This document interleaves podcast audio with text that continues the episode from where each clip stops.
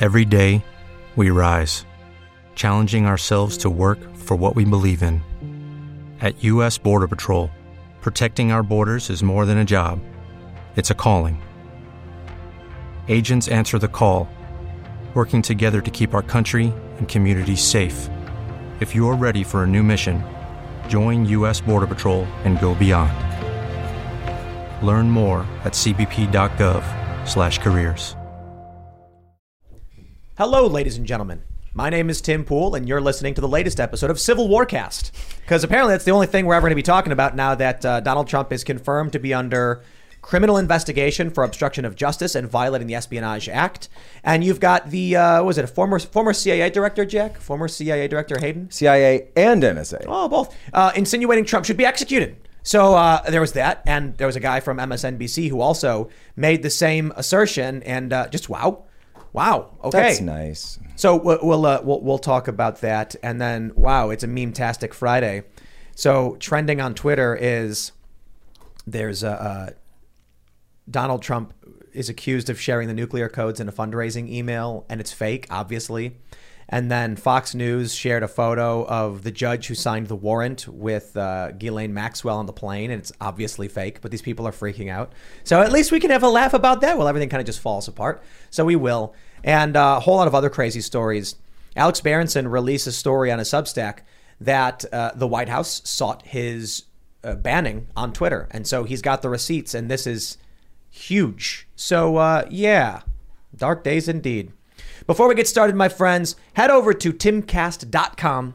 Become a member if you want to support our work. You'll get access to the Timcast members only uncensored show Monday through Thursday at 11 p.m., as well as Tales from the Inverted World. And we're going to have the new, I believe Cast Castle is officially launching next week. And then we've got, we, it's a weekly series that's going to be a combination of behind the scenes and kind of just like a fictionalized, funny take on, um, on the culture war and on the work that goes on here. So, you know, there's that. There's also Pop Culture Crisis in Chicken City. Check those shows out. Smash the like button, subscribe to the channel, share the show with your friends. Joining us today to talk about Civil War is Jack Posobiec.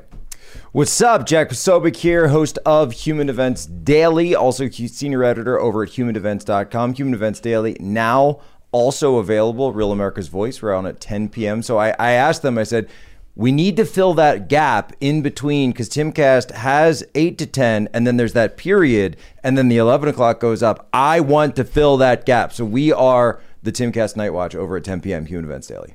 At 10 p.m.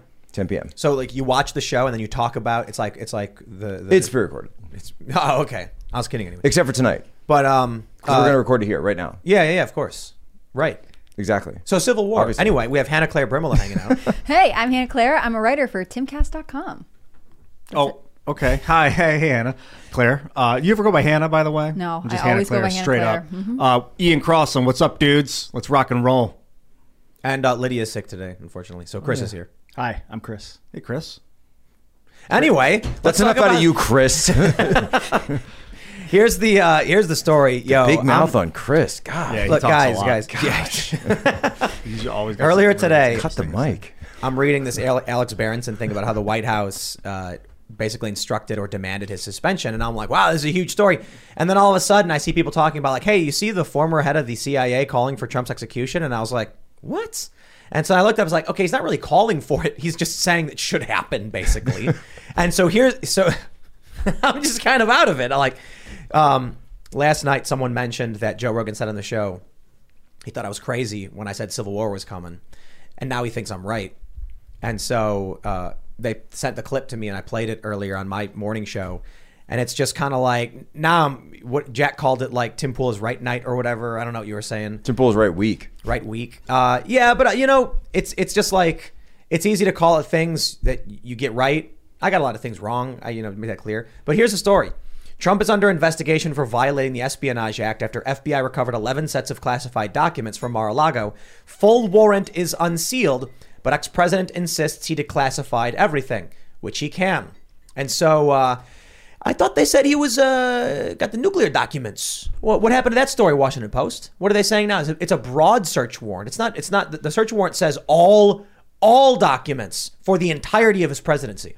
So the the piece that we have here, and HumanEvents.com actually dropped this an hour before anybody else today. We we got our copy of it.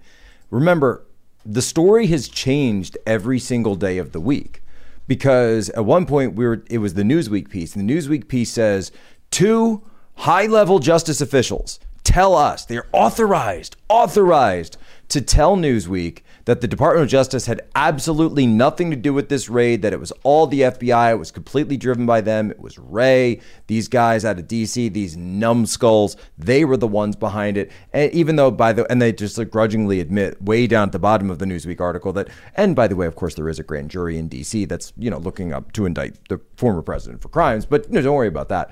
And then Garland comes out the next day and says it actually was him who authorized the raid.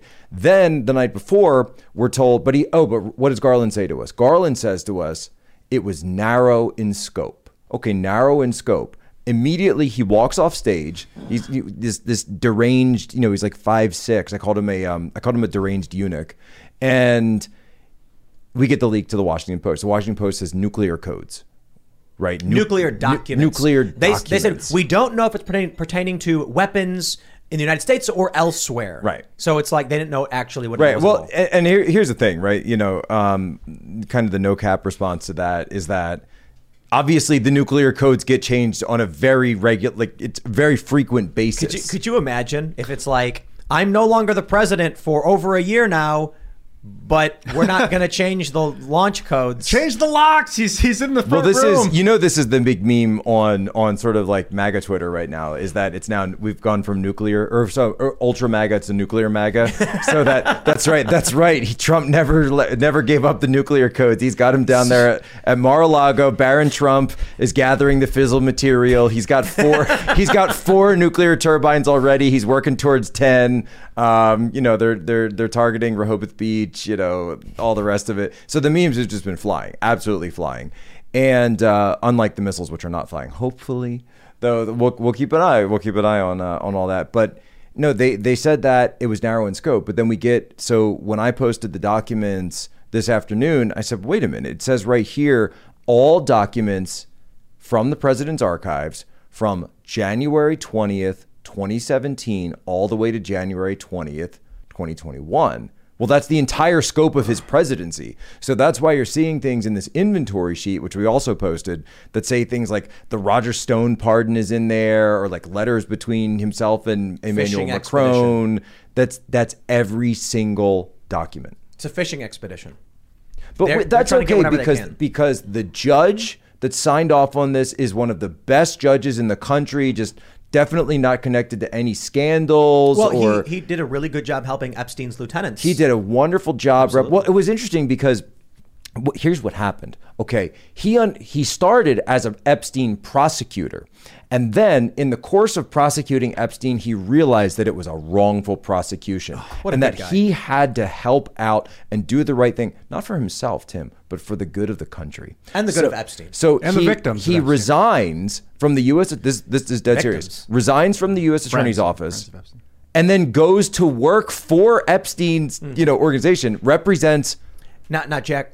That represents, the pilots, American- represents the lieutenants Those in order actions- to help save them. freedom those, of those actions represent America. Basically, John. He's basically the new John Adams. What is this? So they Yeah. they they raided Trump's And now house. he's oh oh wait wait and and just and now he's a judge.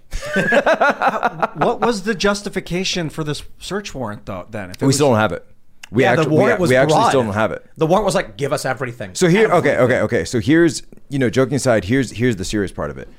There is another missing piece to this, and that's the answer to your question. Because you're reading this thing, and we were looking at the seven pages of the warrant and the property inventory, and you're saying, well, wait, where's the where's the so what? Why can we just authorize FBI agents to go do this, right?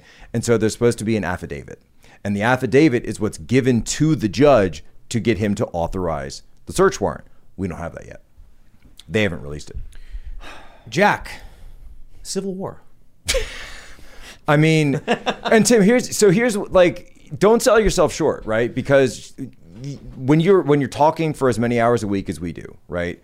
We're bound to get a lot wrong. We're bound to make misstatements. We're bound to just have predictions that don't pan out, etc. But your big prediction of the where where all of this was going over the last five six years, you've always said this is headed towards And and maybe you know maybe tomorrow Joe Biden comes out crying and says, "I am stopping this charade. don't Donald is. Trump is a good man.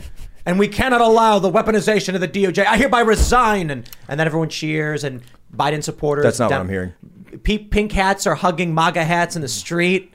just- People are they, yeah. they throw them in the air together. What's that, what's, they- what's that meme of like BLM and MAGA like you know fist bumping for the better. Yeah. you know, no, that's not what I'm hearing at all. In fact, what I'm hearing out of DC is that you're hearing a lot of Democrats are going to the White House saying, "Okay, the way to fix this is to lean into it." Waiting on a tax return? Hopefully, it ends up in your hands. Fraudulent tax returns due to identity theft increased by 30% in 2023. If you're in a bind this tax season, LifeLock can help.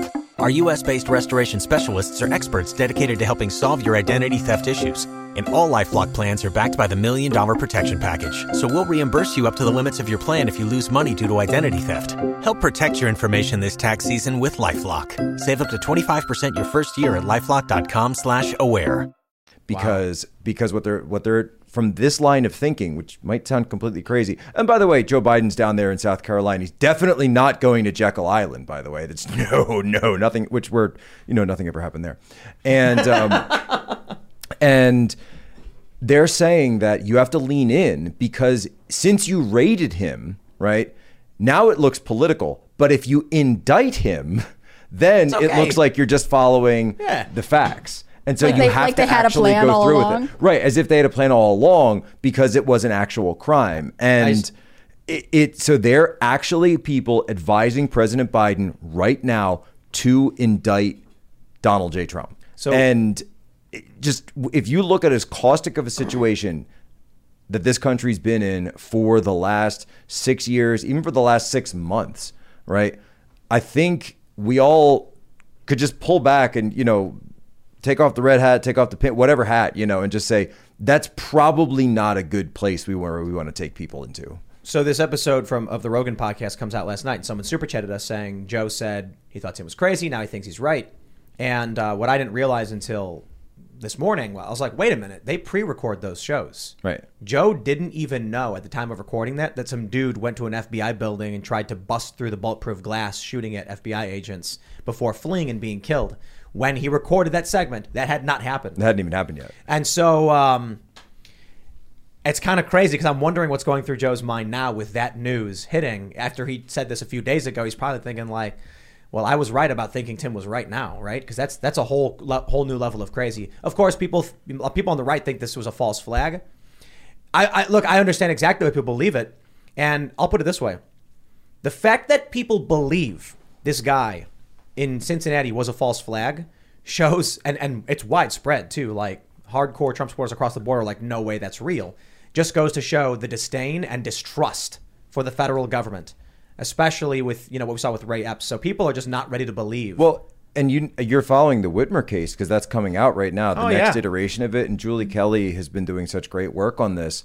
And they're having to admit in court that FBI agents or FBI assets were planting explosives in the trunk of cars. You had another FBI informant, um, and I'm just following Julie's reporting. They said the FBI informant was not only staying in the same hotel as the target, not only staying in the same hotel room, but yes, as you can imagine, she was sleeping in the same bed as the target. So just full on, not just honeypot operations like the Eric Swalwell style with Fang Fang. No, no, no, no. This is honeypot operations to treat you into, trick you into actually committing domestic terrorism acts and then prosecuting you. I want to jump to uh, this next story here from the National Review.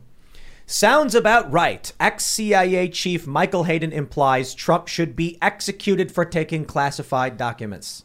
So, Jack, um, Civil War? Yeah, again, you know, you've got people like Michael Hayden, General Michael Hayden, head of the CIA, someone who's actually had people executed, right, overseas uh, in drone strikes, going ahead and just using that same type of language. Meanwhile, by the way, the right is supposed to, we're being told we have to tone down our rhetoric because of this guy in Cincinnati, but you got the general out there saying this. Michael Hayden is saying it on from the CIA, from the FBI, when how many weeks has it been since Gen, or, uh, Justice Kavanaugh and his family were nearly shot to death by a crazy left wing Redditor who had in his backpack uh, flex cuffs and duct tape? He had a nine millimeter Glock on him. And this was the same guy who had posted, you saw they pulled his uh, internet searches, right? Oh, yeah, yeah, yeah. And he was looking for other Like, well, he was looking for other justices, and then he also Googled how to be stealthy, uh, assassin skills, and where best place to stab someone. Wow. I was I, I was actually assuming that it was gonna be like mixed in there. It was gonna be something like about you know beautiful women in your area or something like that. Uh, actually, yes. So Oh, he he posted on Reddit and came out as MTF and was Oh. and was looking for someone to cuddle with on I forget exactly which subreddit it was, No. But was posting in wanna those cuddle, in those Come chats that looking for a cuddle said, "Hey, I'm really into movies and I'm looking for someone who's also into movies and I just want to cuddle. I don't it's you know, it's like friends, but it's kind of my own thing that I'm working on." You know, everybody needs a good cuddle. Come on. 100%. MTF is male to female. That's right. Okay. All right, so here's what uh, Michael Beschloss tweeted. He tweeted Rosenbergs were convicted of giving U.S. nuclear secrets to Moscow and were executed June 1953.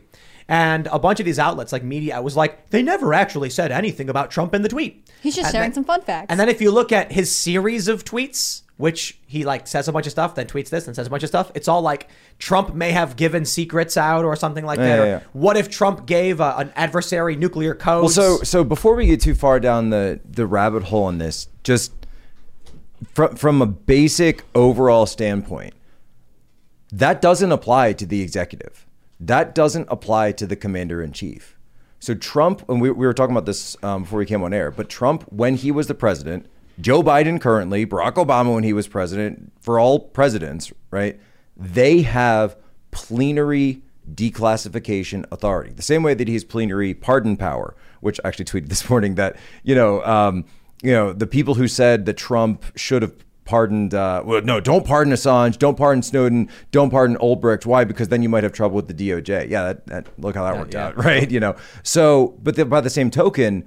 He can declassify whatever he wants, whenever he wants, because he is the authority. right? There's Imagine- no authority over him for that. Imagine Donald Trump goes to meet with Vladimir Putin, and he's trying to negotiate denuclear, demilitarization, denuclear, uh, nuclearization. which has been U.S. Russia policy for 50 years. So he goes to Putin and says, "Look, I- I'd love to tell you about how we're going to de-escalate, but it's all classified. I can't, I can't negotiate with you. Like what? The president literally has to negotiate with the president of other countries about nuclear strat, like nuclear All the time. weapons. Right. This has been uh, going back to Reagan Gorbachev, going back to Carter, the, the SALT treaties. I mean, this obviously they're going to be discussing nuclear weapons posture because that's a JFK and the Cuban Missile Crisis, and then the missiles that we had in Turkey that was like the secret agreement um, to pull know. those It- back. It, it would be obviously. funny if they retroactively re- retroactively go back in time and, and charge all presidents with treason for discussing our weapons stockpile. with So you're saying we should convict JFK? yeah, back in time. Dig up his corpse. Is it- if it's available. Skeleton Didn't, didn't his head disappear? His brain disappear or What? something after he was killed?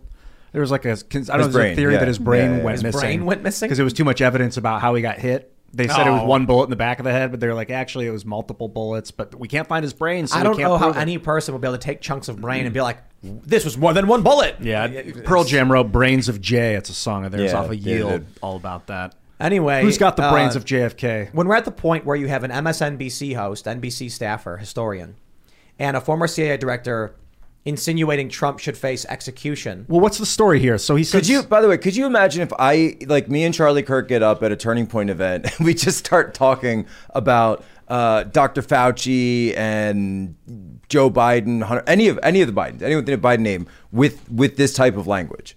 Right, we're done. We'd be completely done. We'd be we'd probably be arrested by the time we got off stage. January 26, 2021, Marjorie Taylor Greene indicated support for executing prominent Democrats in 2018 and 2019 before running for Congress. there you go. I just all this indicated and suggests potentially that crap. Like what? Suggests potentially What's the that. before we get go into her? I mean, we could look at her stuff too. But what did the guy say that said he implied that he may?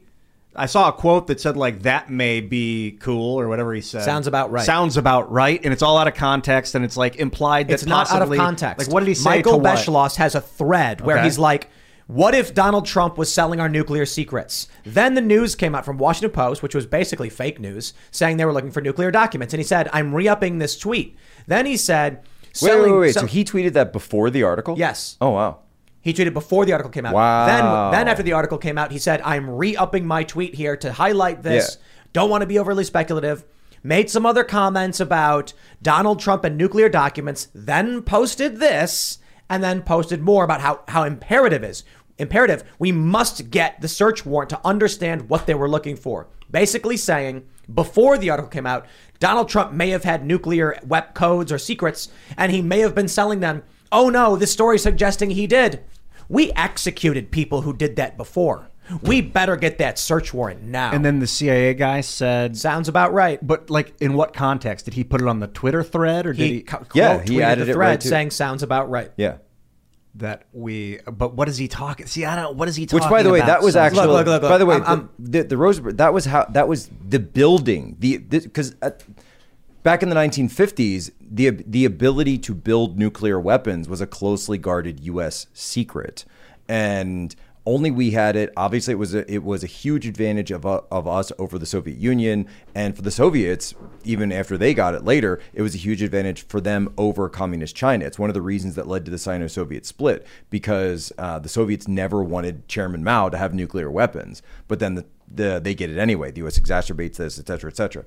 But the Rosenbergs, the whole point was that they were selling how to build nuclear weapons, which is totally different than just saying, you know, hey, we've got 6,000, but we'll break it down to 5,000 if we can sign this treaty. And, Right. you know, Also, I mean, if Trump had nuclear codes, they were defunct. They were from a, a year ago, and that what would giving ancient nuclear codes to someone do? Because they have different codes now. do you why know would about, he? Why would he? It's just. do you know about Trump's red button? No, you guys heard the story? The red I saw button? the meme of the button being smashed. No, but so, okay, so when Trump was did it lock the door when women walked in his office? No, no, he didn't work for MSNBC. um, that that's Lauer. Matt Lauer, right? Um, and then so no, so Trump had a red button on his desk when he was president, and that button was attached to a a, a wooden box, and he would have people into his office and the Oval Office, and when they were having the meeting, he would just in the middle of the meeting just randomly go. Oh, sorry. No, I know. I know everybody's looking at that at that button. No, nobody wants me to put that button here. I'm just going to push it away, and he'd push it away from himself on the desk. Is this from- and Like Trump pushes and the then- button? and then that was and then just like slides I it see. away, and then everyone's and then he's like, no, don't worry about the button. Don't worry. It's just it's just there. And then he would go back, and you were saying. You know, and they'd all be that because he would know that they'd still all be like totally fixated on the button, and then and then every once in a while he might just kind of lean over and then he just kind of like tap it, and then everybody's freaking out in the middle, but you know they're not trying to say anything because it's the Oval Office, you have to have the decorum, etc. And then eventually, what would happen is a side door would open up, and then somebody would walk in with a diet coke for him. that's what it was. It was, to, it was to order a diet coke. Is that real? dead serious? No. Dead serious. Get a Diet Coke button in the Oval. Go pull it up. Dead serious. I feel like Tim I is now like, it. what am I gonna get? What's my button gonna be? Tim's like, I want a red button. What would you have for your red button, Tim? Uh, New beanies. a bottle of water, maybe. Bottle of I- water. I got my water. I can get it myself. I don't really need one. Coconut Maybe- water. No, I don't know. Maybe some bacon or that. We should get great. Ian a graphene button Actually, made out of graphene. Okay. press a button. Yes. And they bring up two pieces of crispy bacon. Not too crispy, but crispy enough. Do you like it blackened? Do you like it charred? No. No, no, no, no. I like it. J- Like the fatty part should be fatty, but the rest should be Yes. pretty good. I don't. Well, I don't so like you it can this- fold it and kind of get it I together. don't. Yeah, I don't like it disintegrating, but No, I no, like no, it just right before. Regarding bacon fat, like what's a healthy amount of daily All of it. fat? As much as possible. but like just from one I- strip. I pour the whole thing into my eggs, Yeah, you should. and look how much weight I lost. Yeah. Yeah. You've I, even in I, I think it's been a couple of weeks since I was here, but even even from then to now, you That's definitely right. lost weight. But, Interesting. and I've done it by pouring bacon grease into my eggs. Eat fat, get fit. And your eyes. Eat fat, get fit. Eat I fat, really get want you to write a diet like book now, just about bacon fat, and the, the wondering, the wonderful powers of bacon. Bacon. Huge fat. thing of butter. I, I put a, a fourth cup of cream into my coffee. Real butter. Real oh farm butter. Better be real butter. Yes. I I can't describe the smell. It is like when you cook with store bought butter, and then you go buy farm butter. It's insane. The smell is so dramatically. You different. realize you've been lied to your entire life. Yeah, it's like you. It's like Yeah. waking up for the first time, and you're like, You're right. It's almost like water. That farm butter. It's so pure and, and clean. Yeah. yeah, it's amazing. It's like when I'm when I'm in Eastern Europe, we just then we were in Poland and then or from uh, visiting Tanya's family. It's like that. That's what it, everything's like over there. They don't real they- food. It's getting, just real food. Getting um ha- having milk in Europe was crazy. Yeah. It tastes so different. Yeah, it's so rich. Real. It's so rich. Let's- let's- And- let's- let's- let's- and the deal with the well, the, the deal with the fat though. I mean, we can't go o- overlook that. The fact that fat has been lied about so many years in this country Fake news. by the industry, but the fake news of you want to talk fake news, let's talk about the food pyramid, right? Yeah. You know, Yeah. so this is and anytime I get a chance to talk about this, it's it's just they're they've been lying to you. They've been lying to you for 50 years about fat.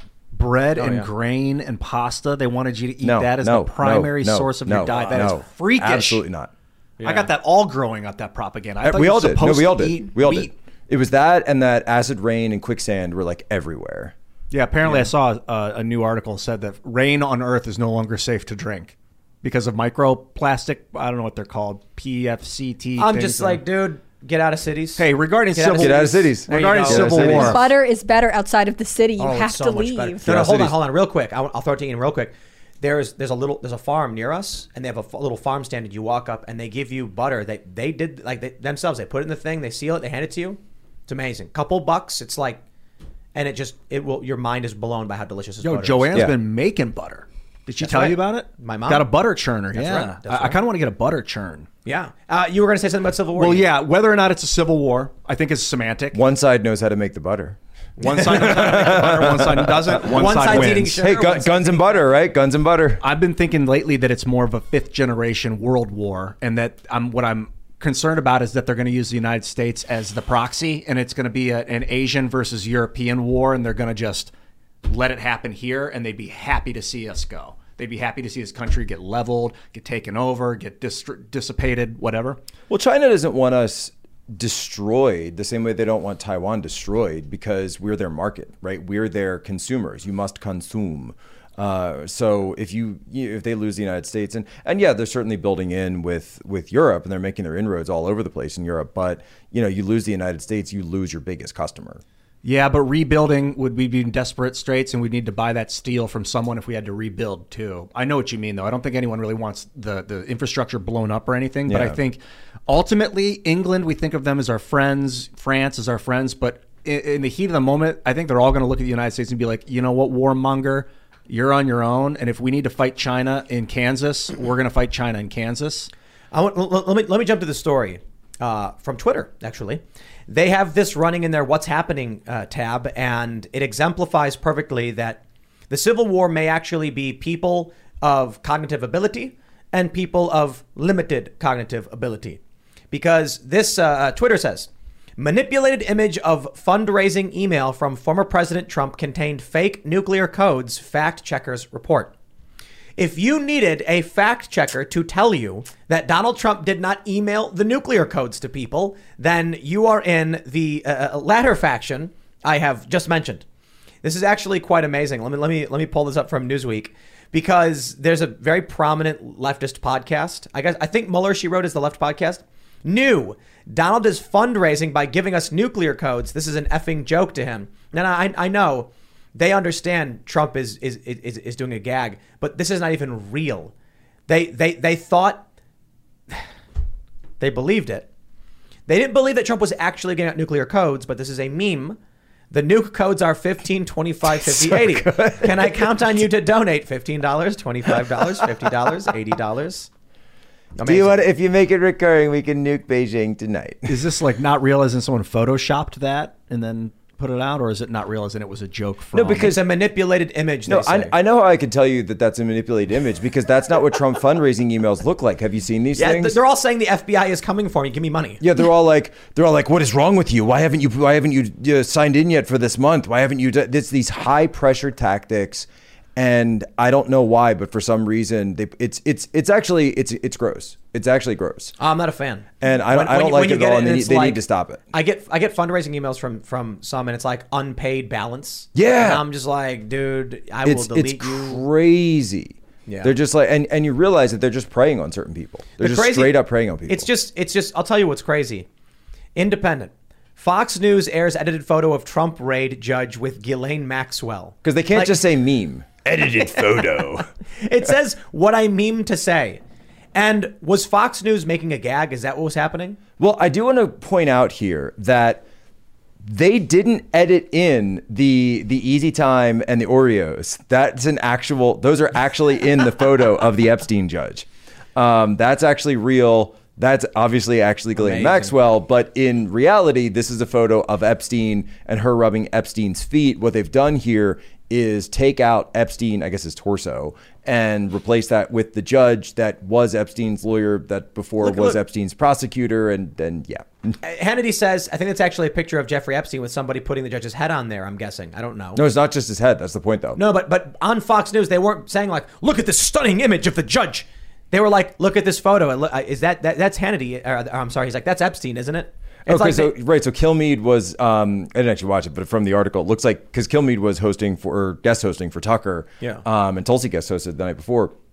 oh wow. And um, and in the handoff, Kilmeade is keeping the joke going. So he's saying, "I don't know, that looks like the plane. That uh, that looks like it." You know, and Hannity's doing his whole. Well, you saw. I, I'm sorry, but when Hannity was like, you know, I used to say it was 99 percent of the FBI was good, but maybe that's down to 95 percent. Come on, man. still saying that? 95. He just said it this week. Uh, 95 percent of the F. Dude, take off the CIA pin. Just come on, man. Did you see the uh, Jimmy Dore Nina Turner thing? Oh yeah. And then oh you saw yeah. the Briahna Joy Gray thing. So for those that aren't familiar, you've got I saw the uh, Jimmy Dore thing. Jimmy Dore is basically saying if the right is now coming out and saying the FBI is corrupt, we should embrace that and say, yes, thank you, welcome to the fight. And I'm like, exactly. And then you have Briahna, I think it's Briahna Joy Gray on, uh, she's on the Hill, right? Yeah. She said basically the same thing that we all think the FBI is corrupt. If the right is not saying the same thing, we've won. Ba- Like, okay, let's move forward. Let's agree, right. Yeah. But then you had Nina Turner, who was like, just ragging on Jimmy, calling him, you know, right wing and racist or whatever. See, I used to like Nina Turner because she used to call out like the Joe Biden Democrats back in the day, kind of from the um, from the Bernie Sanders camp. And then it seems like what she has like some show now or something, and and now she just won't do that. She was responding to Jimmy. Maybe we can pull up this uh, Twitter thread at some point uh, with identitarian politics, like Yeah. uh, something about Jimmy's attacking a black woman. yeah, black like black woman. I'm a woman. But when you look at the full thread, Jimmy started that by saying a leftist something something something. so No, he no, identified. no, no. Yeah, he played identity politics with Jimmy- her. Jimmy- she responded with it. Jimmy pointing out that the left has typically been anti FBI but now aren't is different from saying you attacked me because of my race. But that's identitarian, calling someone leftist. Like when you start It's- off a conversation with them. it's not. yeah, it is. You're you're making giving them an identity. And then, That's- No, he's not saying like that's their position. Like you Yeah. have to be able to say like a group of people. He's not saying you're a terrible lefty because you think this. Like well, I'm not Uh, about bringing it's not in a her- criticism of it. It's It's, not- just you're- you're- you're- you're- identifying them as a par- part of a group. But that's not that's not what That's identitarianism identi- is. Identitarian is is identity based governance, right? Well, I mean, you could have identitarian governance, or you could just have It's- so- identitarianism. Like all the all the black okay. shirts, all the gray shirts. You That's know, that's not what it identitarianism. means. Yeah, Me but that's too. that's ideological. That's not Ian, identitarian. Ian, I would just strongly think so. recommend you just look up what identitarianism is because you are just absolutely You're talking about like big I identitarianism governance. Is that what you're talking about? Because you can be an identitarianist without being involved in politics. Okay, identitarian specifically refers to the physical attributes of your identity and governance Yes. based on such. Saying someone's of the left. well, or mental. I mean, mental attributes, physical and mental attributes. Yeah. what you identify as. So it typically refers to like. Yeah, see, identitarianism classes. is a pan-European nationalist far-right political ideology. No, I'm not talking no, about the no. political You- you're- ideology. you're- now you're reading the politicized like left argument. right, the big against- I, the big I identitarianism movement. Okay. apparently that's a real movement. Uh, th- th- this is a, anyway. anyway, Jimmy started off by calling her a leftist. which is not identitarianism. which is not. I That's just political. wholly disagree with you guys. But I you're think wrong. that But what you- you're when saying is like wrong. if I were to say the entire state of Wisconsin has been calling for years to defund the FBI, that would be like saying that's identitarianism, which it's not. Aha, Like, Wisconsinites. Yeah, like- an anti-Wisconsinites. I don't understand. No, Wisconsin is It would be good. interesting if I like the entire opposed to it. state. I love Wisconsin, ever- by the way. But you Cheese mean? curds, Like baby. that's Let's do it. uh, if I was like all the ladies, you get stand up. That's identitarianism. No. Of course it is. You're judging someone Ian, by a piece it's of not their identity. judging them. It's just saying this group of people. It's just a, no, I think you're Yes. I think you're mixing up identitarianism with just identifying. Yeah, Just- I don't, I don't the think you verb understand. of identifying. Identitarian is identity plus government. Right. Well, you're talking about the big I movement. No, 'Cause I'm that is ta- a no, movement. No, no, no, no. That's what the word means. You're gonna have to pull that up and show me definition wise because I, I just I, I would encourage you to research this before making a political point that doesn't. I'm not making a political. The issue point. was that Jimmy Dore said she used the lowest, like the lowest of identity politics to attack him, because he said the left has always opposed the FBI. We should be embracing the right when they say this, like you know. And and Briahna Joy Gray said Marjorie Taylor Greene is right, and I'm like, here, here.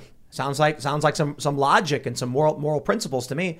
And then Nina Turner was just like Jimmy Dore is insulting Well, this you know, is a black woman. This is the dynamic you see you've seen between like MAGA and the left and sort of like the populist left for so many times because it's always like you'll get a couple a couple people from both sides start flirting with one another. And then other and then you'll have people like Jimmy Dore come along and say, "Hey, wait a minute. We agree with what you're saying." Or Hawk Newsom when he when he got up at the MAGA rally, um, it was like the mother of all rallies in DC. I think it was 2018. I was there. And he said, Look, you guys are against corrupt politicians. We're against corrupt cops.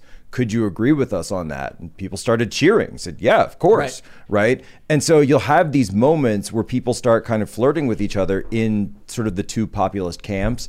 And then along will come somebody from the establishment or doing the work of the establishment and saying, Hey, hey, you guys need to break that up right now. Yeah, but it, it, it tends to be that um, like Nina Turner in this instance, right? As the establishment. You're concern show, right? trolling. You're straight up concern trolling. But the problem is, you you end up with people who embrace like on the left. They they end up believing this nonsense. Like the nuclear documents thing was widely believed by these pe- these establishment shills, and it, it's just it was not true, or to the extent that it was not true is the search warrant was was broad. It was for literally all documents.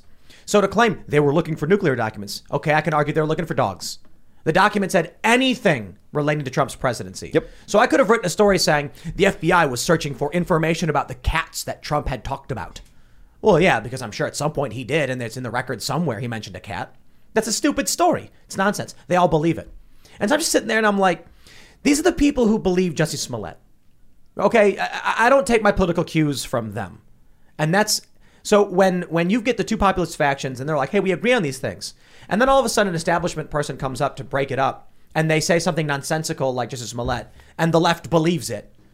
It's like, okay, dude, look, Or kind of like when I don't know how you bring the sides together when you've got one side who's going to believe that. or kind of like when you had a TV show on CNN called Crossfire, where uh, Tucker Carlson and somebody from the left could sit down and argue, but at least they were talking. that, that was that was at CNN. I believe it was CNN. Wow, yeah. And then Jon Stewart comes on and starts yelling at both of them Yeah. for having a discussion. And then 20 years later, somebody has to go and confront Jon Stewart in the street and say, Jon, if you want this burn pits bill done, we got to work together. Will you shake my hand? And he did. Yeah, he was yelling at you. That was crazy. He was not happy with me at first. what, what did you say to him? The, the first thing you said, like, what did you say to him? I said, Said you're short, I said no. I did not say he was short. I didn't. I didn't attack Tucker him. did. I didn't. Tucker did. Tucker said many things about it, but but Tucker and he have a different history than he and I do. Um, it. I, I had never met him before, and you know the Jon Stewart thing was. I went up to him, and yeah, I was recording, but I was not live. And I just wanted to have a record for so that you know nobody could accuse me of doing something I didn't do. And Raheem Kassam was there, and I said, "Look, you're you're attacking and smearing all the Republicans as being against this burn pits bill. You're saying you're against the Republicans, and the context is this: there's this, there was, and it has been passed now and signed into law, this bill for benefits for for veterans who were injured by the burn pits, and the burn pits." Uh, were funny enough classified material um, was being burned because when you're not the president you have to dispose of this but if you're in the field you know it's not like you can follow some specific process you just got to get rid of it and then move on so hence burn pits um, I had people even in my unit that would come back from Afghanistan. Girl I knew came back from Afghanistan um, because of the black smoke that would come out of this stuff. Uh, nails started falling out, fingernails, toenails, hair was coming out in clumps. Just you know, it does stuff to your head. I've got another buddy who's had issues with his um, his lungs. You know, if he goes over a certain altitude, he has trouble flying flying on airplanes and stuff. So burn, it's bad, it's very bad. But Jon Stewart was running around at first doing this huge media tour saying Republicans hate the vets, Republicans hate the vets, and that's why they won't vote for this thing. When in reality, if you look what the Republicans were saying, people like Ted Cruz and and Pat Toomey, I'm not even a fan of Pat Toomey. Um, he's my senator, right? And they were saying, look, well, the CBO score came back and said, you know, there's this 400 billion dollar discrepancy between the House and the Senate bills, and we want to deal with that, right? And that's not what Stewart was saying. And so I went to him and I said, look, Jon, you're so close on getting this bill done. Will you sit down and meet with Ted Cruz or any of these guys? Maybe I can even help facilitate that with, you know, whatever phone numbers I have in my Rolodex to make that happen. And I don't think he heard me because he saw me and he, you know, recognized me and was like, oh, well, this is that guy from Twitter that doesn't like me. So he just went off. He just started completely going off. And that's what you saw on CNN. And then later on, what was really interesting though is, and to his credit, right? I stayed back. I talked to a bunch of people. Tim Jensen, dude from um, Grunt Style. We chatted for a while, and then Jon saw us talking and said, "Well, hey, I like this guy, and if he likes Jack, maybe I can go talk to him." So Jon Stewart comes back up to me and has this kind I said, Hey man, I'm sorry about that. You know, I thought you were trolling me. I wasn't really listening to what you were saying. I was just kind of responding to what I thought you were saying. And, you know, if you want to work together to get this bill done, let's do it. And I said, That's great, Jon. And you said that to me uh, now in person, but before you said all that stuff on camera. So would you do a video with Yeah. me so that people can understand that we're going to work together? And he did. To his credit, he did. This this is the problem right here. Can we pull this up? Uh, Ground.news, Jon Stewart's bias. oh, this is perfect. 59% left. It's not all that bad. I mean, Jon uh, uh, does get some conservative, some some right leaning news in there, He goes on Fox. He goes on Newsmax. And um and uh, he praised Trump when he when Trump was uh, it was the 9/11 first responders, I believe. Trump was uh, He did? working on getting relief. He's talked about guys. um, the the Wuhan lab. He's talked about that. Oh yeah, yeah, Yeah. yeah, So I think I think it's really interesting that you can see the integrity of an individual in their bias fact checker. Isn't that fascinating? Yeah. Jon Stewart, it's like he yelled at you abruptly and then you had to break through that barrier, but you guys eventually shook hands and found something there. We did. And it's like you look at his biased blind spotter on ground news and 59% left leaning and his attitude and behavior is like 59% left leaning. You know what I mean? Isn't Just enough to let it go. Right, right. Just enough where he like actually does pull back a little bit and have that conversation with you. I was looking at a tweet from uh, Stephen Marche, we've had on the show. He's the guy who wrote the book, the uh, the next Civil War, I think it's called. And he said something to the effect of like, being pro police but anti FBI. How will the right phrase this one? And then I and then I sent him a link to an article, and I'm like, the right has been ragging on police since COVID. Right. Yeah. And no. the- COVID and- and, and- the go, when the churches and all Right, of right, right. Yeah. and then. I showed him his blind his blind spotter bias. It's like eighty percent left, no conservative news. I was like, bro, get out of your bubble. It invariably when I see these people saying these things that are just wrong, wrong, wrong, they're always their media consumption is always dominated by the left. Do you think moderate is also a bubble? Because mine is like 80% white, 80% moderate, or something like that. And I wonder if I'm in a bubble as well. Because no, you're just outside of politics. Well, doesn't this also so mine's totally skewed, right? Because I work with post millennial and human events, so I'm sharing their events, their articles Libby more. said the same thing. Right, she right, just right, right. reposted her So own links. that doesn't mean that's the only thing I'm reading. no, of course, of course. Yeah, it's so not that- perfect. So it, you know, I feel like it's kind of skewed. So yeah, I'm posting that, and right, you see, post millennial human events are my top three sources. But in many cases, I'm either editing those articles or working on those articles, and yeah, I'm definitely going to be biased towards ones that I. Uh, Hey, look at that. Hey, Oh, very look at nice. Look Look at at you. No, no, look at that left bias. Look at you, Red, leftist. Look at you, leftist. That's What is good, this? Timcast is a top three news source. All right. And Good. tribal. I don't know what What's tribal is for. Right. My point is, Look at my your top news It's you. source is not Jack, Timcast. Michael. Is Elon it? Musk. Elon. Elon Musk. No, my top source is Timcast. Right, right. But no, I'm saying for you as a person, is that your top news source?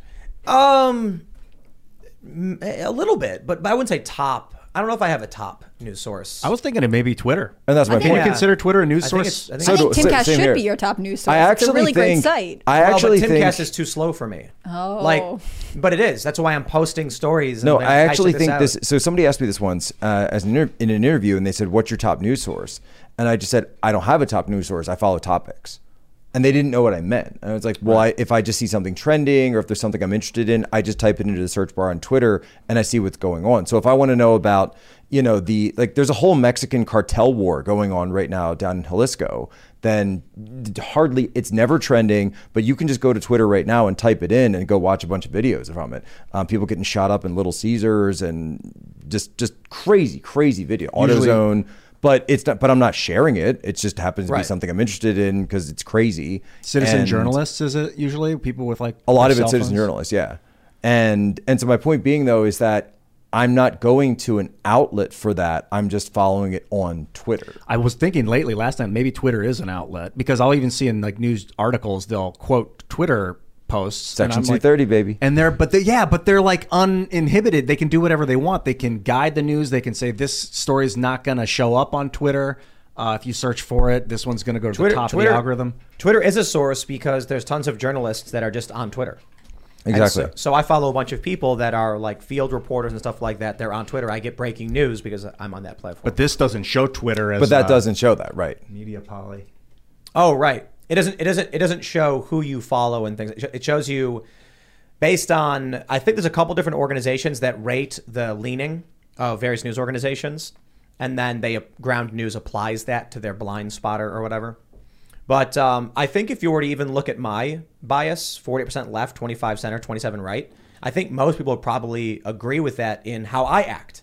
You know what I mean? Like That not- is pretty close for you. Right, right, right. Like not diehard Trumper, but sometimes being like, well, you know, I don't know, right? Yeah.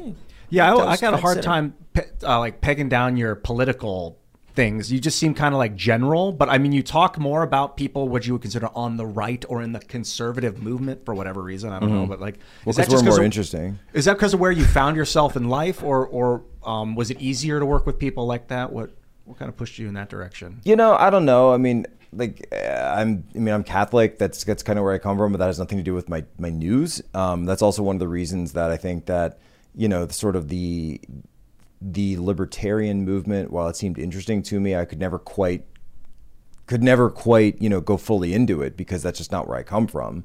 Um, and when I look at you know when I look at people on the right, and really 2016 is kind of what blew that up. And at that point, it wasn't even about right or left; it was just who's telling the truth, right? Who's actually just just going up there and saying, you know, is this a movement of the people versus DC, or is it you know, is it uh, is it just a typical election of left versus right, and where you are to no, obviously not, right? You know, this is a populist movement, and that's the side I'm always going to be on. I got really turned off by the Democratic establishment after 2016. That was hard to watch what they did to Bernie Sanders. Yeah, with so we went. We would go out there at the DNC with Jill Stein, with the Bernie people, and we covered all that stuff. And I covered that with just as much attention as I did anything on the right too. Jack, I have a question for you. Let me just. Uh, I'm taking a note real quick. Jesus or Uh, Moses? no, Oh, my question is: Have you have you ever met Elizabeth Would Elizabeth win in a Warren? fight? Have you ever met Elizabeth Warren?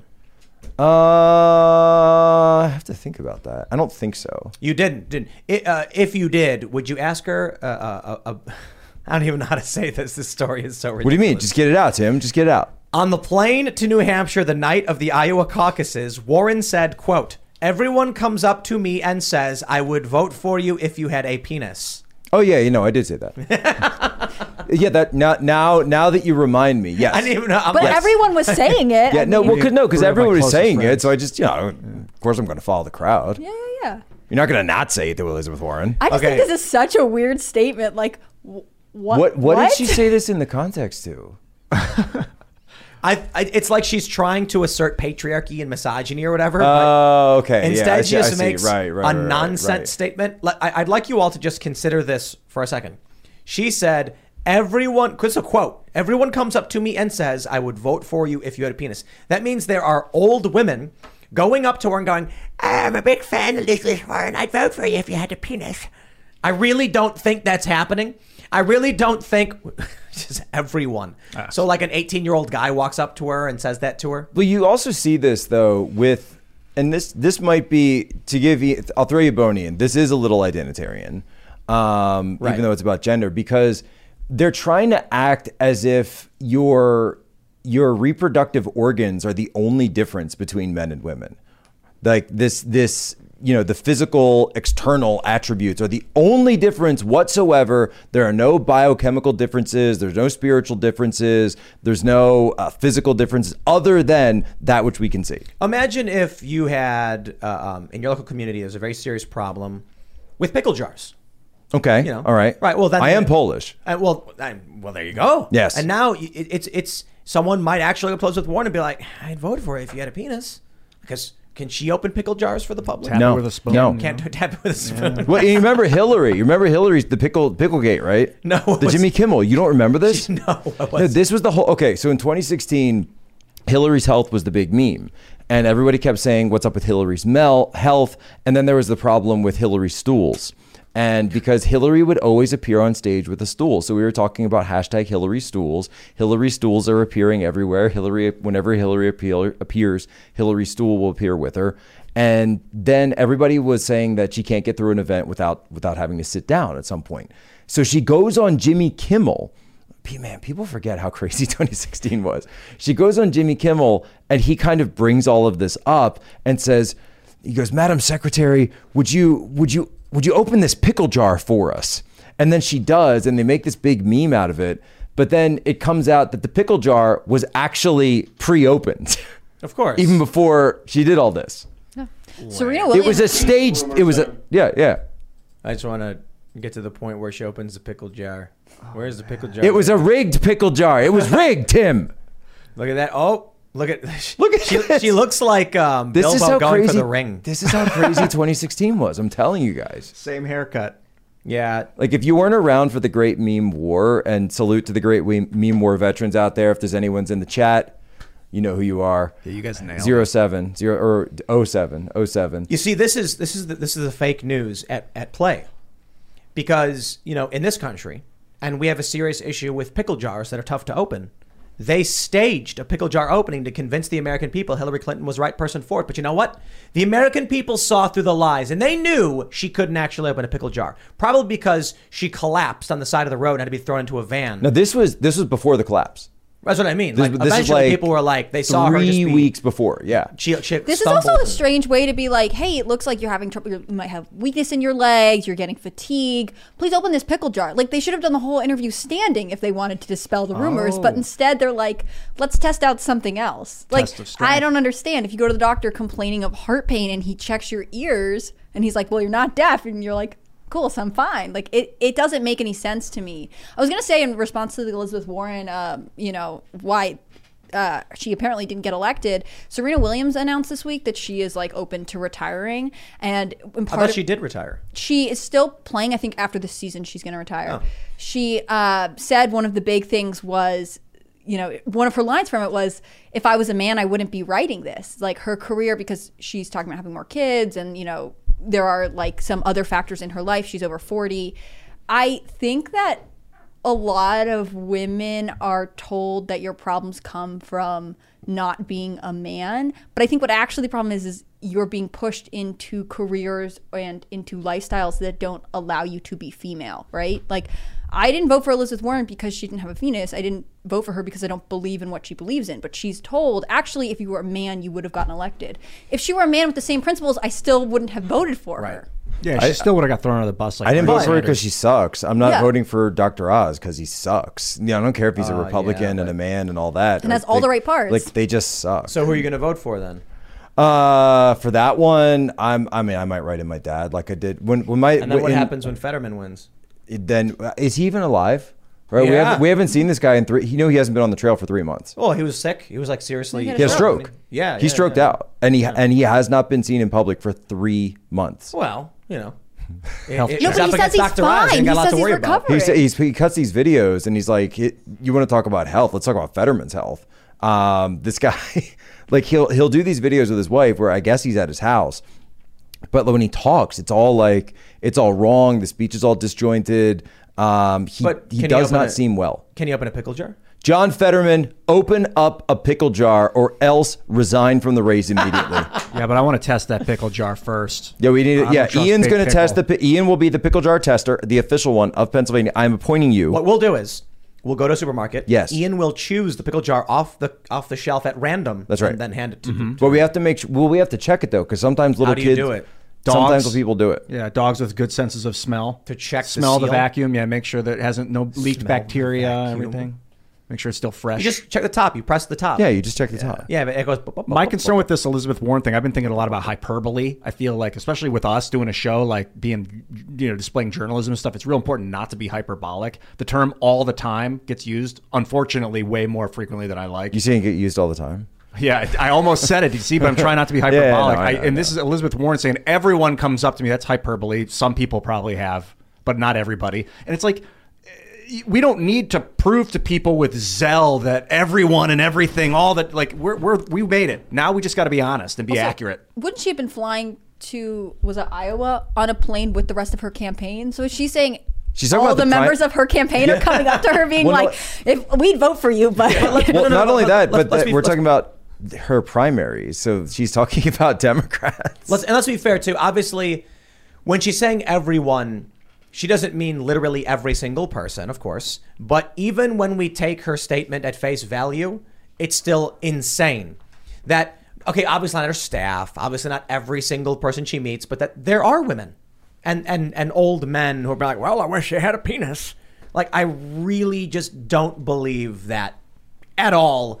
And it's no surprise that Democrats do. Well, it's kind of like, eh, you know, you, you also wonder if there's a, an element of projection here where people are saying things to her, but in her mind, she keeps thinking that over and over and over because that's her biggest, it, she thinks that's her biggest challenge. I think she's she's she told keeps that over it. and over again. That's what I think is the problem. A lot of women are said like, "Well, the thing is, if you were a man, opportunities would be different for you," and that's just like, in some Let ways, me- you could understand the logic, but it's not the reality. Let me let me let me uh, explain to the ladies the problem here.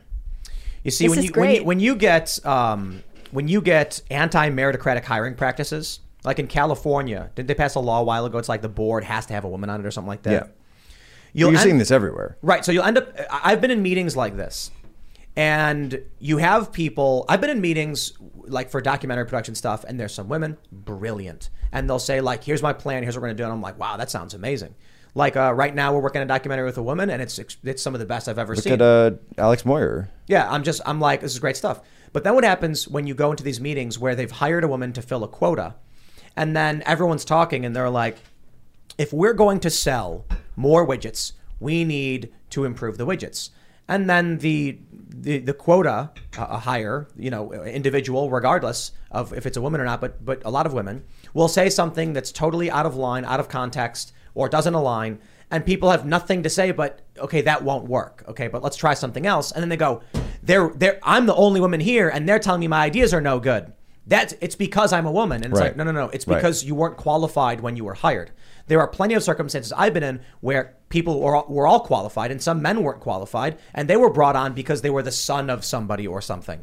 I've been in a ton of meetings where it's like I'm like, why is this guy here? And like, oh well, his uncle works Which which a- is and, and by the way, if you are speaking of female director, Amanda Milius, right? So her father is John Milius, you know, world famous director, uh, Red Dawn, Conan, Rome, you know, so much stuff. Apocalypse Now, and a great writer as well. But she's had to, you know, come out on her own, and but but she's never come out and said, you know, Amanda's a friend of mine, but I've never heard her once say something like, "Oh, well." I'm a female and you should let me have this and oh my dad is so and so it's like no it's I'm going to do good work and I hope you watch it the end You know, it's interesting. I was just thinking about being an actor. The only time I've ever really been typecast for something is when I'm acting. And it's like, I want, they're like, hey, we need a, a blonde male that's 28 years old. I'm like, well, that was me. That's perfect. I'm, so I understand now Hollywood is so identitarian and you see such nasty propaganda coming out of that because that whole industry is built around identity and about finding someone to fill the role for the character type you're looking for, not for who's the best, unfortunately. Sometimes you get the best actor put into the role, but way too often. So that that entire industry is brainwashed to think this way, and then they affect TV and movies, and then that affects politics. I think it'd be interesting if we just started being like, hey, look, like you're okay. You kind of have a background in whatever our company's in, but we need a woman to sit at this table. This- so we'll just pay you a bunch of money to hang out. Maybe don't talk that much. Like, Yeah, do you think anyone nails. would ever be like, okay, sounds good. I've got But a family at home. I'm just trying to Free make- money? Why not? I don't think that sounds horrible. Yeah. No, it doesn't. But but what this is all running up against, and the idea of a meritocracy runs up against what is essentially the the civic religion in the United States, and that we aren't allowed to talk about the fact that people are different, that people have differences, that other, some people are smarter than others, that some people are more qualified than others,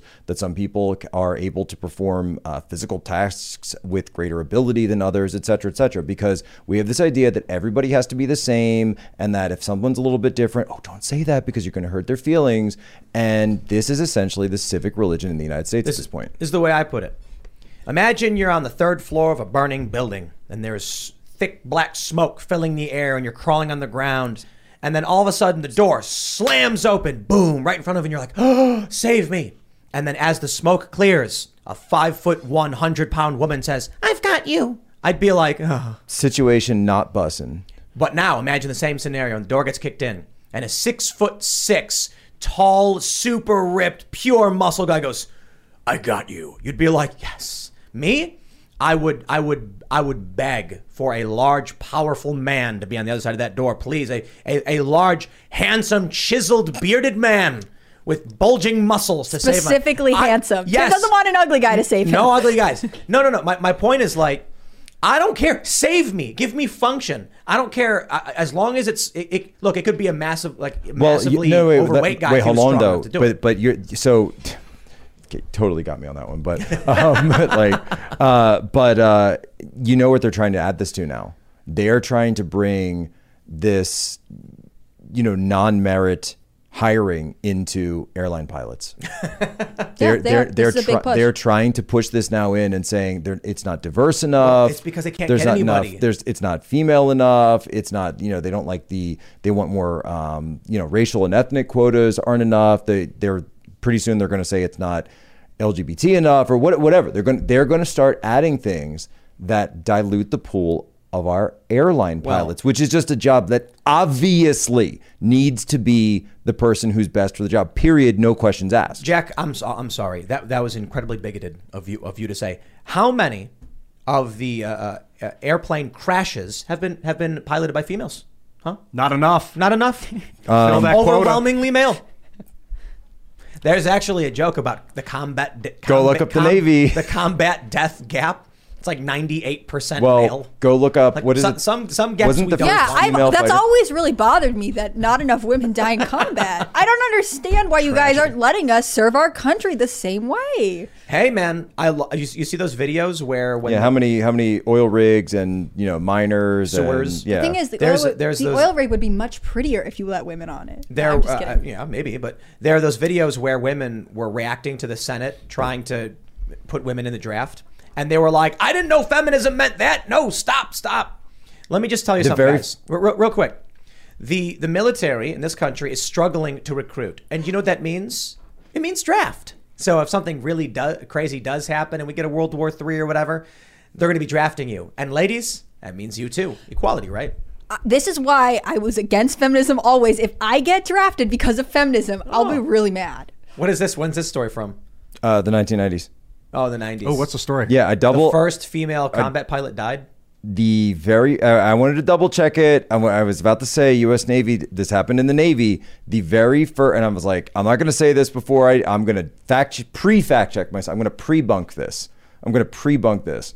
Pre-bunk. The first combat qualified female naval aviator aviator actually did die in a plane crash. I watched Top Gun. There was a lady in that plane, bro, and she did a good job. See, here's my problem with Top Gun Maverick. Um, my biggest, the biggest problem with the movie that everybody uh, seems to have missed, and I don't get it, is that the movie takes place in a country that doesn't exist. Because it's as if the America, if the '80s never stopped and the 2000s never happened, and yeah, if, if if the 2000s never happened, then sure you could have Top Gun Maverick, but they did happen, and so that that military doesn't exist anymore. Especially especially with the Navy after Tailhook. What does that explain? It. So Tailhook was this idea that there was this conference and they busted a bunch of people. NCIS got involved, and you had you know sexual harassment claims, sexual assault claims, many of which were true, by the way. But the the Navy's response to this was, we are going to basically de-testosteronify the entire force and anyone with you know people get sensitivity training and we have to integrate the genders. Um, not long after that was Kara Hultgreen was pushed in as the first female aviator. And and eventually we're at the point now where you have women serving on submarines which never happened before. And this huge push against basically anyone who had that sort of you know the the reputation of the Navy, right? The nef- reputation of the sailor who's got the girl in every port and who's getting drunk when they pull in for you know a, a port call or something, and they wanted to do everything they they re- reverted the force or reoriented the force completely away from that towards this sort of like you know the 90s modern male kind of image and you still see that today and you see you see that all the way up to outside the navy but um, the chairman of the joint chiefs of staff general milley where i don't know if you saw his draft resignation letter He was like crying as he wrote it. There's you like know, teardrops it, on it, it. was yeah, and we did a dramatic reading I'm kidding, on way, on human events, but where it feels like it's I, I can't allow the military to be like this. I can't be a part of this. You are you are politicizing the military. You are using fear and I will no longer be a part. And I'm, I'm like, this fear is the and using I- fear and ire, and this was. Do you even understand why World War II happened? Why didn't Trump fire that guy? Because I I don't know. Trump should have fired all of these people. Fauci on down. Yeah, he's naive. He he. Just just get rid of him. I don't know, man. I feel like I feel like if anything that Trump came into the situation thinking that it was like you know Eisenhower that it was the 1950s and when I'm the president bam boom snap my fingers something happens. This thing gets nuked. These troops get pulled out from here. This this guy goes and gets blown up. Uh, this just that things just happen because you're the president and you order them to happen without realizing that there's this layer now. There's this layer that's called the administrative state. And you can use whatever you know you can call it the deep state you can call it the bureaucracy whatever.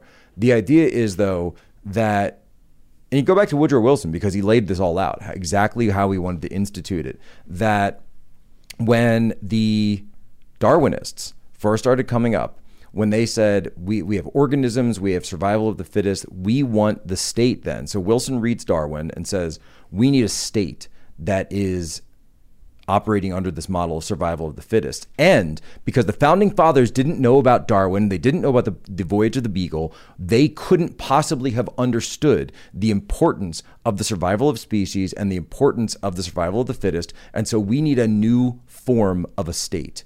We need a state that is organic, that exists outside of the branches of government, outside of Congress, outside of the people's representatives who are elected.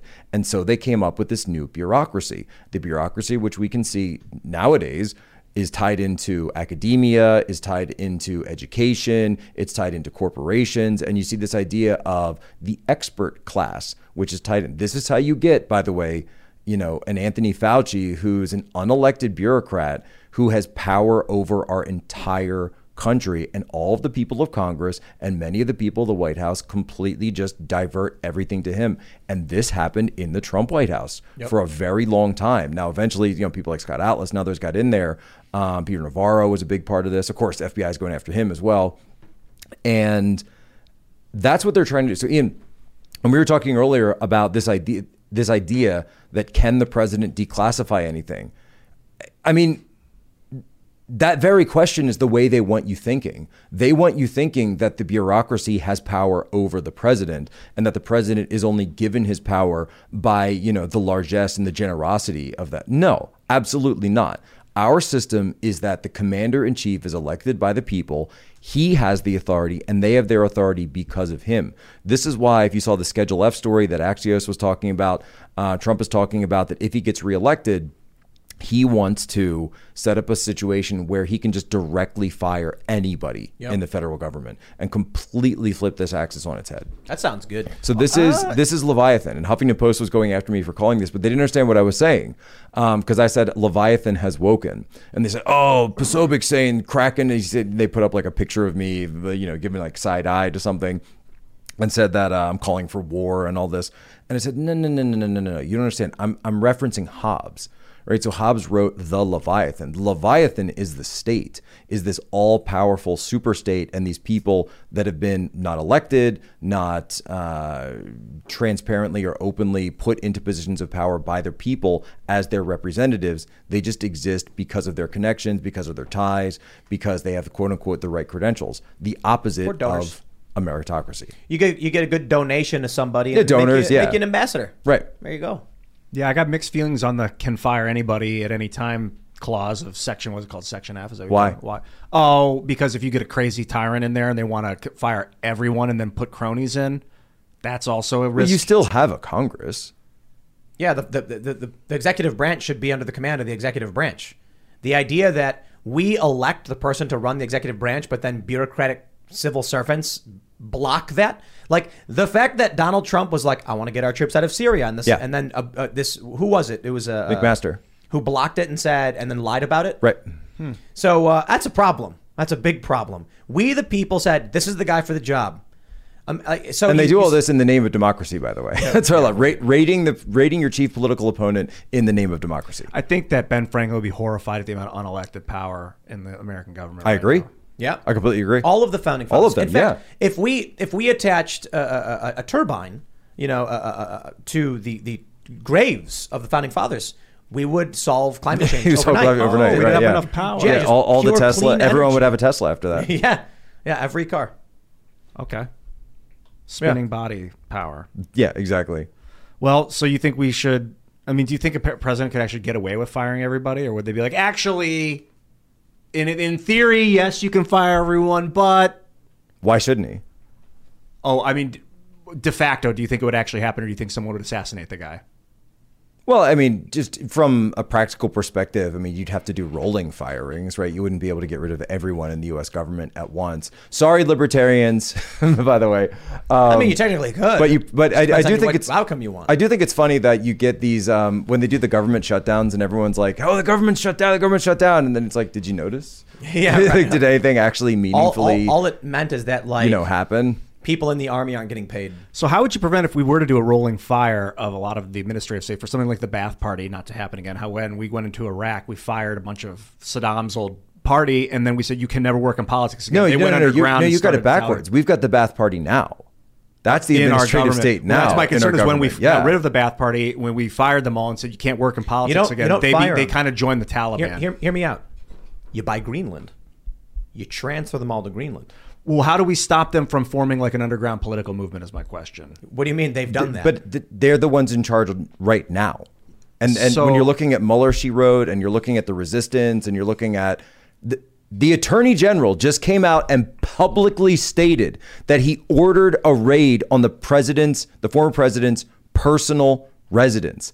That's what's that's the situation we're in right now. Yeah, that's let me- what I just time want- I just wanna stress, like- and these people didn't bat an eye; they cheered it. this is something that in other countries people have explained they've fled the country over. Oh, yeah. When when an, when an administration comes in and then starts arresting and raiding the homes of the of their of their political opponents, there are people who are like, "That's when I decided to leave the country." And it's like we're all sitting here like, "Well, So yeah, if if, we- you're in like a post-Soviet state or Venezuela or Cuba or um, you know parts of the Middle East, you'd be like, oh yeah, that's normal. Yeah, well, we know what's coming next. Right. Like if we were to fire, or if the president were to fire this modern iteration of the Baath Party, or whatever you want to consider it, like what would stop them from forming an underground political movement of violent extremism like the Taliban? Because that's what they did in Iraq. They just kind of joined the Taliban.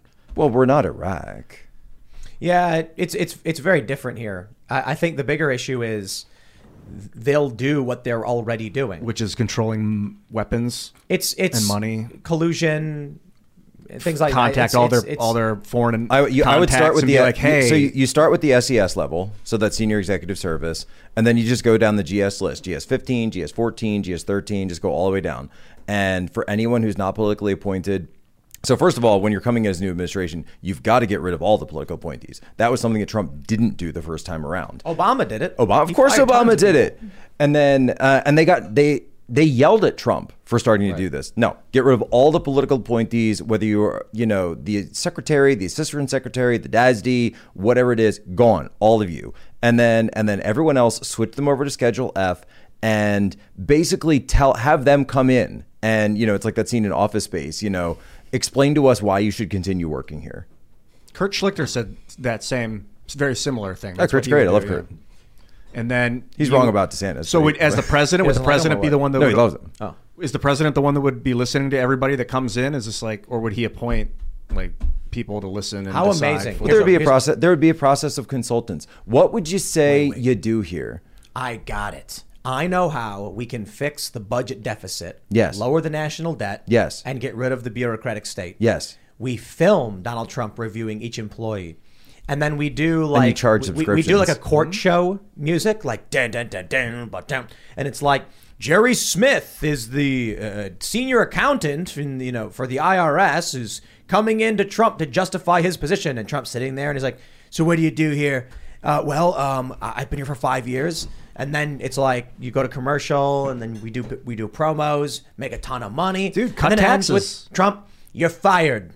Boom, and then they, they, they'll do like a rubber stamp on the screen. I like so you that. just add a button next to the red button. It's like I guess black, right? So the black button would be you're fired. So Yeah. people pay ten bucks a month to watch, and Yes. then we Hey. can cut taxes because we're making the money through subscriptions through voluntarism. Yes. Okay. A White House like streaming service where Trump just fires Everybody people. would Dude, watch that. the White House needs a streaming service. Yes, please. That would So be this so was something that during the administration and um, Scaramucci actually when he was there, something that he he had um, suggested, something that he had pitched to the White House was you should run this like a reality TV show.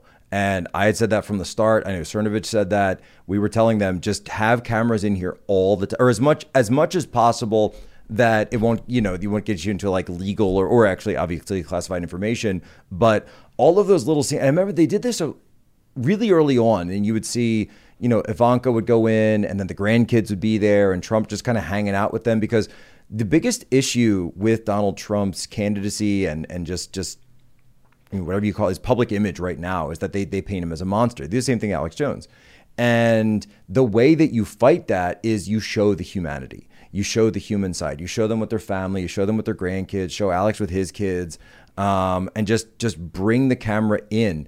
Jackie Onassis did this when she was the first lady, and it was one of the first times anyone had ever actually seen what the inside of the West Wing and the residence and the East Wing and what all of this was like. The more you show of that, then it won't matter what crazy things they say about you because people can see it with their own eyes. Exactly. Yeah, so that's that's you know I talk to a lot of people about the ad stuff that we've done, and there's I don't understand why. Well, yeah, I mean, I like what you guys do here. But I don't understand why more people don't do just like engage the traditional spaces, take them over. Like Daily Wire obviously gets it. Yeah, Daily Wire, they, they do a great job of this. But there's a lot of uh, independent and right wing media that revel in being outsiders that are not a part of the system. And I'm like, you need to be. Like, you need to go in there and then just be the thing and convince people this is normal. What we're doing is the thing. You know what I mean? Yeah, and that's something that over at so we're you know we do human events daily through Turning Point USA, and there's there's a bunch new shows that are coming out there. Um, there's a new talk show called Rent Free. There's a great show called Reloaded coming out. It's actually it kind of got revamped. It was more of a talk show at first. Now it's going to be more of like like a Pawn Stars type show. Um, Paige Rue's hosting that. We have Politics. We have Spillover. Alex Clark. And it's it's just this idea of creating your own content, whether it be you know, and you can break the fourth wall. You can be normal. You can have conversational shows like this and just have normal people having actual conversations instead of the pre-scripted, um, you know, talking points or the screaming matches and the debates that never really seem to go anywhere. It- you can do that, and that's how you can bring together people from you know, different sides of the aisle, different sides of the country, wherever, and actually have a conversation. Yeah. That's what you need to do, I was man. picturing like in the White House, you hear people in the hallway talking, kind of like The Office. There's a Imagine if Trump and had a podcast in the White House. and you'd even hear you'd see people talking, and then you'd hear like, "What? No, no!" And it's Trump yelling from uh, the other room, and the people are like looking at the camera. Uh, That would be the most entertaining stuff. Even Literally the people that everyone hate him watch would love to watch Yeah. that He'd stuff. make a ton of money. Yeah. You'd make so Imagine much if they funded the whole U.S. budget off of just like a reality TV show about Trump because everyone in the world wants to watch it. You easily could. There, there's know there's the no trillion bigger dollars you need. There's no bigger rate. Well, you'd have to cut the Fed at that point. But hey, hey, Bannon just went out at CPAC and said, and you don't usually hear Bannon say this. He comes Yeah. right up to it, but he finally crossed the line and said, "End the Fed." That's he That's said, "Don't impressive. audit, don't audit it, abolish it." And the CPAC crowd at the don the Cattleman's Ball donor dinner in Dallas, Texas, applauded abolishing the So Fed. he said, There's a "Don't meme. audit it." That's interesting. don't there's- audit it, abolish it. My, a meme I saw, I love it. And it says all roads lead to, and it shows all the roads coming to one, sp- like all these streets. Yeah, and yeah, right yeah. in the middle says Ron Paul was right about everything. Oh, I saw that one. Yeah, Yeah, yeah. That's, Did you it's put actually- that Ron Paul poster bad. outside my door That's not bad. last What? week? I, I opened my door and it was Ron Paul standing in front of me, this giant life size poster of him. Hey, Someone Ian, slid yeah, it over. That was actually me. Oh, nice job, Sorry. Chris. Well, there's that great Ron Paul clip when we played it on the show earlier this week from from 1988, and he's talking about the FBI, and he points out, he said, "We- "We didn't have these things, you know, prior to World War One. Yeah. these are not, you know, longstanding American institutions." And you know, to everybody out there who's a fan of like Scully and Mulder and Booth and Bones and Mindhunter and whatever, you know, Criminal Minds and all these different shows, that ain't what it's like in real life. We're seeing what it's like in real life right now. So, Civil War? Uh, you're talking, of course, about the Avengers series, right? Yeah, yeah, yeah. Avengers Civil War. yeah, yeah. Yeah, man. So what's next? What's next for this great nation? Pickle jars, presidents. Uh, Biden gets another four years, or what? What are we doing? Debt recall. What do you Can we have Biden go on Kimmel and do like a math test or like a reading test? See what happens. Uh, uh, what would you have th- him do? Remember that thing that? Breathing test. No, remember Counting that? sheep. Remember No, that test yeah. Trump took, the cognition test, Yes. or whatever. Mm-hmm. Yeah, that. Purple monkey dishwasher. Is that what it was, or what? No, it was like it was like circle, hammer, alien. Yeah. And Trump was like, "I did it so well. I did it better than everyone. I have the everyone best agrees." cognition. We're And coming just up on uh, we're coming up on Biden's 80th birthday in November. We're waiting for uh, his health report too, right? His doctor's supposed to release one every year, I think. Yeah, they're gonna come out and be like, he's, great. He's in great health. yeah. Yeah. He's too too good of health. Actually, he's he's too healthy. We need him to, to slow down and take a break and maybe go home for a little bit and have some Cheetos or something. But that's exactly Back what they to did. Delaware. That's exactly what they did. It, it look at the timing though of this of the Mar-a-Lago raid, right? Biden gets kind of pushed off the main stage. He's gone. Kamala Harris nowhere to be found. And then all of a sudden this raid just comes out of nowhere. Absolutely out of nowhere. You wake up, you know, I think I guess the news came out the middle of the day on Monday of this week and it would Trump broke the story actually, funny enough. Um, or not funny enough, you know anything about the guy that he says they're raiding Mar-a-Lago. And of course, of course, the same way, by the way, Trump is the one who actually broke the story that Trump's campaign was spied on. Um, that original tweet, I just found out they were tapping the wires in Trump Tower. Now, wasn't directly correct about that, but he's pretty close in terms of what they were doing. In fact, it was actually worse because they had spies inside his campaign. It's almost like Trump was never really the president. And what I mean by that is Yeah. the Yeah. institutions and the bureaucratic state sealed him off from as much as possible so that he couldn't do anything. Well, have you seen Yes Minister? Uh-uh. So the entire plot of Yes Minister is basically what we're talking about, and it's this 1970s sitcom set in in the UK, and it's this new government comes in and they want reform and they want transparency and they say we're gonna we're really gonna change the way things are around here and we're we want open and very first episode just give you an example very first episode they say we want reform we want openness we want transparency and of course all the and then so all the other main characters are members of the bureaucracy. Mem- or the civil service as it's called in the uk and so you know permanent undersecretary and these different things. And uh, you know they've all got their great titles.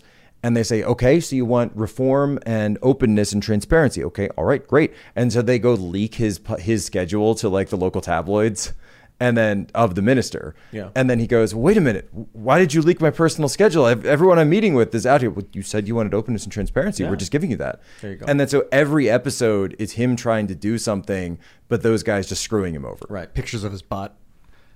They can do anything. You said a couple. what- what- what- was that I'm just a thinking thing? hey, transparency. You want to see it all? Uh, let's start with your butt. Uh, so Well, you all said a couple episodes ago that you thought if the Americans went off the U.S. dollar as the world currency, would be just tragedy. Uh, I think you alluded to it. Maybe I don't want to put words in your mouth. But like, well, no, I, th- I think that um, I think that people talk about ending the U.S. dollar as if it'll be painless, and I just don't think that's true. I've been thinking a lot about a debt recall right now because Tim asked earlier, "What's next?" And I, other than like, okay, well, we got to fix the economy. That's what's next. But how? Uh, a debt currency recall, where like for two years you have the opportunity to turn your U.S. your Federal Reserve promissory note in, and you get back like 20, 80 percent of the money you turn in, and it would scale up. The more dollars you turn in, the less you get back. Uh, does that? but sound- they're make not, but who's going to allow that? yeah, then the people with all the dollars in in the Cayman Islands or in Panama are going to be like, "Well, I can't even acknowledge that I have these dollars, so I don't want this to happen." The Right, Federal they're not- they're Reserve's not going to want it to happen. No, they will continue. So we're basically at the point, and you saw this this bill, this inflate Inflation Reduction Act, which which healthcare- spends. Well, why would they Yeah. need? Why would they need an inflation reduction if spends there was no inflation? because there is no inflation, right? Why didn't they just call it de- the deflation? that we're basically at the point where we're at the point where they're just raiding the treasury where they kind of know that the whole thing is going to fall over so it's about how much money can you get out before the whole thing just collapses and so th- that's what this is it's just handouts to all their buddies handouts to the unions hands out to the donors They're stealing whatever the silverware from the Titanic as it sinks. yes and then are That's they why gonna, I'm saying, like, what do you, El Salvador? You know, they recently introduced Bitcoin, and everything's been going really well for them.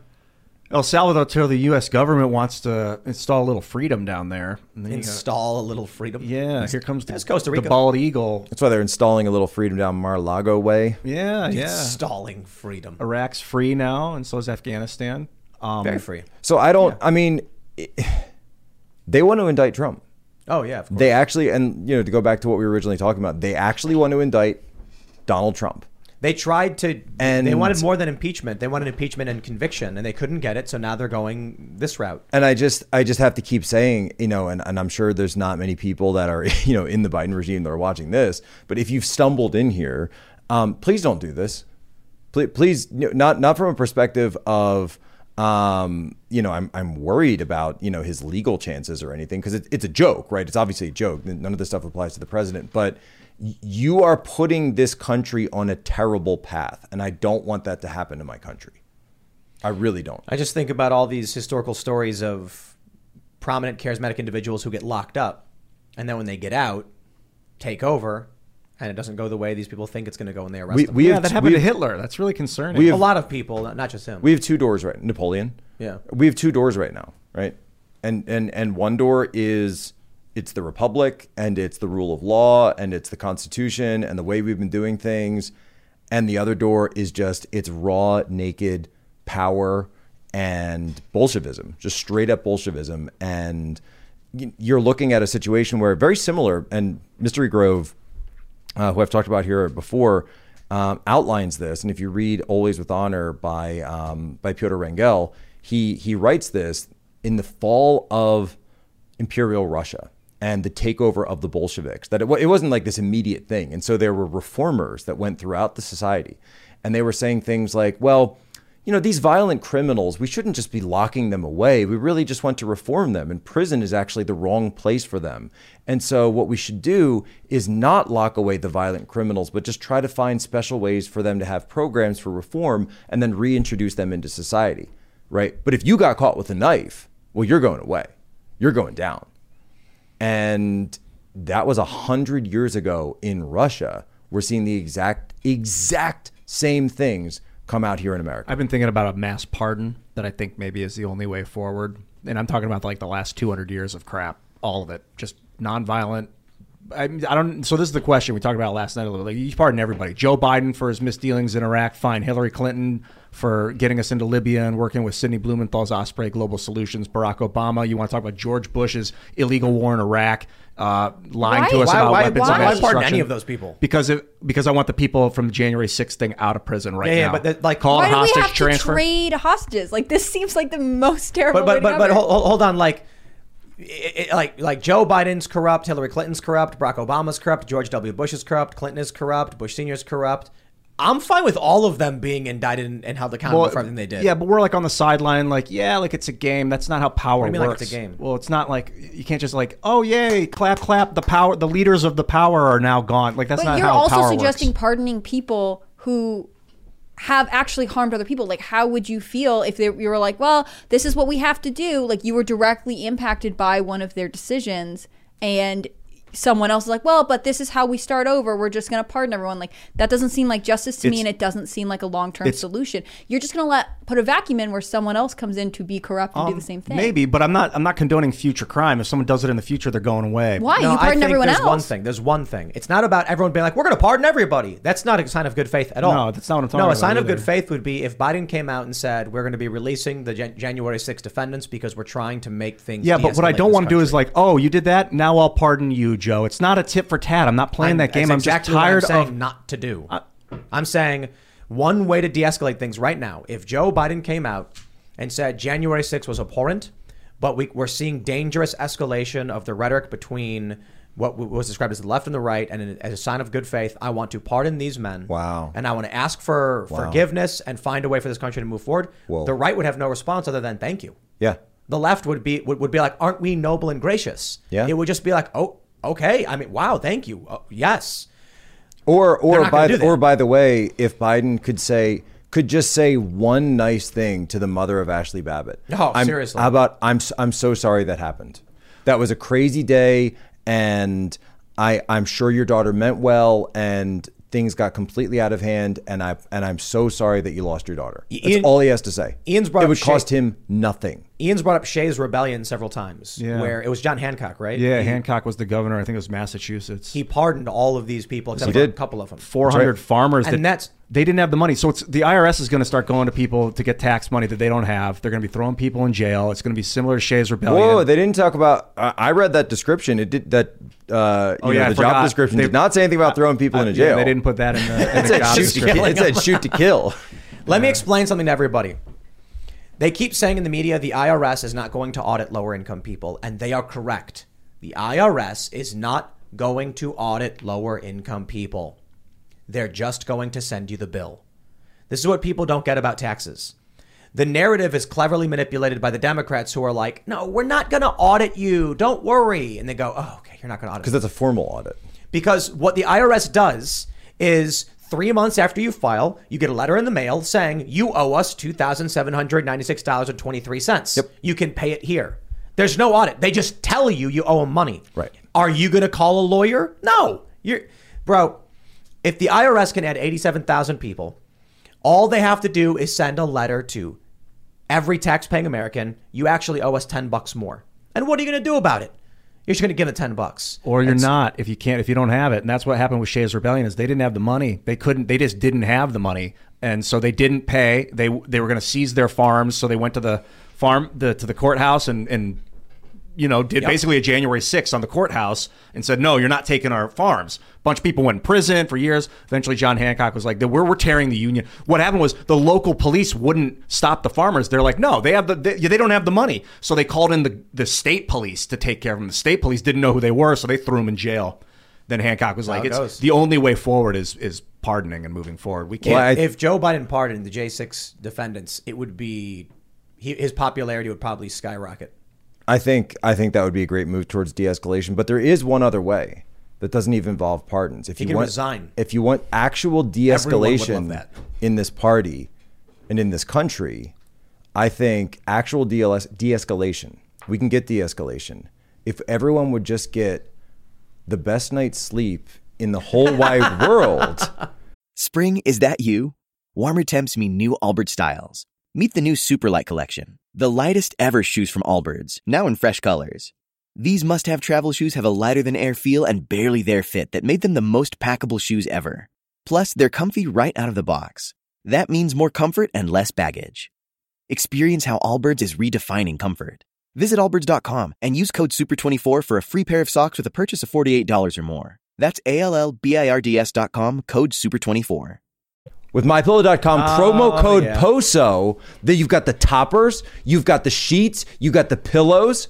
Then when you wake up, you got the slippers. Now we have the my coffee, mystory.com, mystore.com promo code POSO. Think of it. Now you can be awake as much as Mike Lindell. Ladies and gentlemen, this entire episode was a setup for Jack to do a commercial. I really appreciate you because we went over the scripts. Scripted it, You know, yeah, so yeah. so much beforehand. And that was actually the end of the script. So we have a little bit of time for like super chat. What are we talking about now? Before we You move know, on, I I- want to talk about how important rest is for the human body, and that getting a good pillow might actually be a great idea. Ian totally missed his line on that. Uh, particularly from my Poso. I'm sorry, I'm getting this all wrong. Oh, It's my mypillow.com. goodness. Where do I get one of your? Can we cast the new You Ian, should- Tim? I- Can we cast the new My Ian, head's all- I'm- please? I'm- I'm- I've I'm been asking you for weeks now. Pardon them all. No.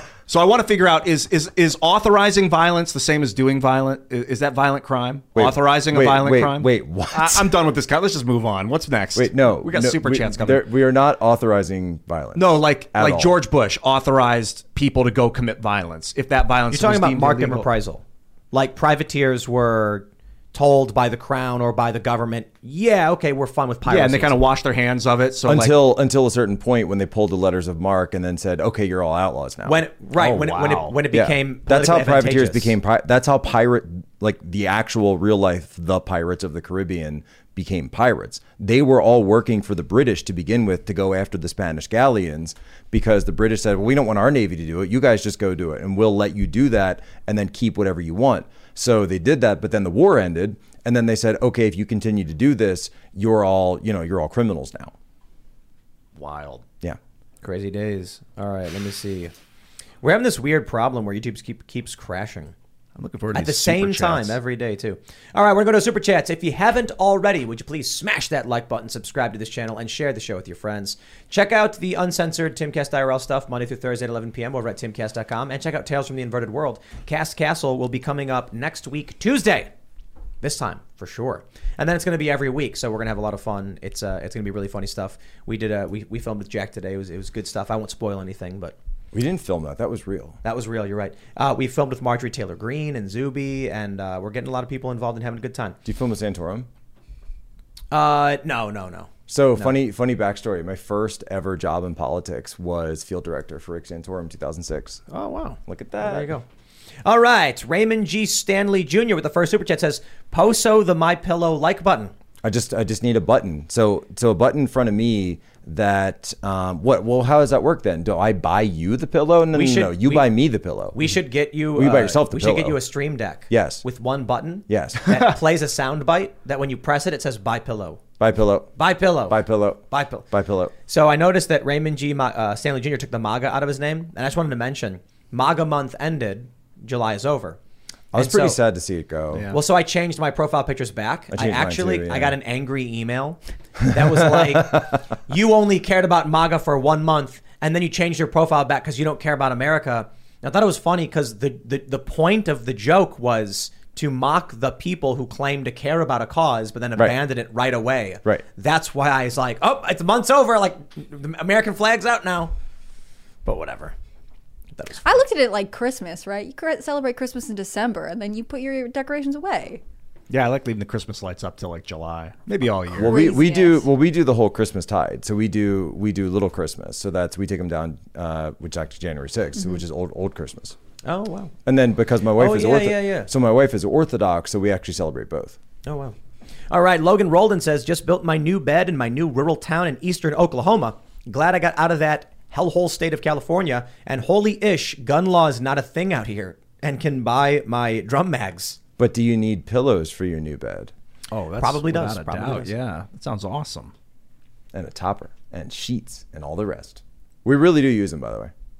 Oh. Get Tanya on here some night. She'll she'll tell you we got rid of all the pillows. She got rid of all the pillows in her house and was like, I want all pine pillows. I bought the slippers. you got the slippers? Those were legit. Those You know, are we legit. um they have all seasons uh, slippers now. Oh. So they because they because people kept saying that they were wearing them outside, and then so the idea was, well, we need to make them just a little bit more rugged, Yeah, yeah. so that you can wear them outside, and that's the new all season Le- legit, I will say, whatever is inside them is the fluffiest thing Yeah, I've ever what stood makes on. them so good? Uh, it's it's actually uh, clouds and dreams that you're just Hello, walking hello. directly on them. The coffee thing, though, it's like everybody's selling coffee these days. You know what I mean? Yeah, it really is. It really is like everyone's doing coffee. Is, is there is there like some like conservative coffee company that's like sourcing for all of these people who are selling coffee? So I actually I, I ran into Mike at at CPAC, and I don't like text him every day like I'm sure everybody thinks. Um, in fact, Um, they sometimes some of my my pillow ones they're like, hey Jack, that might be a little bit close to the edge, you know. Like I got one. we got canceled enough places already, you know. we got But he one. said he's going to send me the coffee. He said he's going to send me the coffee. Oh, We got a good one here. Stephen Bordelmay says, "All this talk of civil war is making me lose sleep." If only there were someone that could tell me how I can get a good night's sleep, Yes. that would leave me speechless, like I Michael know. Book. Ah, very good, very good. it was good. a, it was a it turned it was around. like a double. It was a turnaround. Yeah. I love how there's there's like the sponsorships have become memes. How it's just like people were memeing Michael Knowles' book to get me to read it. Yeah. I was funny because like every time I'm reading a super chat, I'll, I'll explain this. So for those that aren't familiar with the meme, when Michael Knowles' book would, came out called Speechless, people would start a super chat by saying like, "Tim, what you said about this was so profound, it left me speechless," like Michael Knowles' book. Or they'd be like, "Donald Trump came out with these powerful words, and when he said this, I was left speechless." Mike. But the thing is, I'm like, you're and then his and then his book went number one. it did, but like you're giving me money, and I'm reading it. It's funny, and then Michael Knowles is selling his book. I'm like, this is a win for everybody. So this is actually something that I think coincided with a few multiple, like a, a multiple, you know, multifactorial kind of moment where up until a couple of years ago, it was this idea that everything on the internet is free. Everything on the internet is free. We, we don't want thing. We don't like the paywall. We don't want something. But then with the rise of the content creator, it became this idea of well, if I support my creator, my favorite creator, if I support someone that I like watching or I like reading, then I get more of them, and they get to continue to do what they do. And say and and you know what, ten bucks a month isn't that bad right? And so you now see people that are so much more willing to do that than they ever were before. Right. So we got uh, John Kirsten says, with Hannah Claire and Ghost Girl as regulars, I no longer care Luke went for cigs and never came back, or that potato guy being gone. Good. We Luke- don't need them. Luke went for cigs and never came back. that's that's about right. One Friday. Just another and then Polish guy. Seamus just disappeared one day. We don't we don't know what happened. Just one day he was here, and then he was gone. So lep- that's how leprechauns work. Oh, I've got Yep. my intel on Seamus. Don't worry. On Seamus, Oh, I've got intel on all of you. we're waiting for our, all, everyone to come back. All for all, everybody to come back. then we'll all sit at the chair at once. We'll just rotate around the room. All right, let's see. Caleb Cass says if the Senate doesn't pass the budget next month, the health and climate bill gets no funding. But they're going to. Why wouldn't they? Yeah, I mean that that stuff's going. to It's it's all going to get passed. Yeah. I like how the, the left is making fun of uh, they're they're sell- they're they're making fun of Bernie. There's a meme going around on leftists where it's like Joe Manchin smiling, saying uh, co-wrote or co-sponsored one of the most comprehensive climate bills, and then Bernie like got nothing passed in 30 years. And that like I, I I saw that and I thought it was hilarious. Five mansions. Five mansions. Does he have five? Um, it, I, he might be up to five now because he did vote for the uh, the Inflation Reduction Act. Oh, he voted for the, the spending bill. All right. Excuse me, says Ian. Tell Poso how you want to let Dem politicians go free from prosecution for betraying the American people and Republicans. Well, we, we I think Yeah, we, we Well, I, think we should- I mean, we got into that. Part of it is I, I I think that a lot of their crimes are being just dismissed right now. People aren't really acknowledging some of it. So if we pardoned them, then we would at least acknowledge it, which is like the best I think we can get. Re- Rebel Without a Cause says, Hi, I'm the journalist known formerly as Tim Pool. Since changing my diet to keto, I've also changed my name. I am now Slim Pool. Oh, there you go. Slim. And by the way, Eminem for, for, for the record, I'm pretty sure Garland's going to get impeached. Oh, yeah. Marjorie Taylor Greene filed articles of impeachment. So she she filed it, but um, this isn't going to be until January. this isn't one of one of those ones where you know it's like you file it and then it just sits there, but it's a big press release and you know nothing really happens. No, he's getting impeached. He's absolutely getting impeached in the new Congress. What do you think the hard charges are?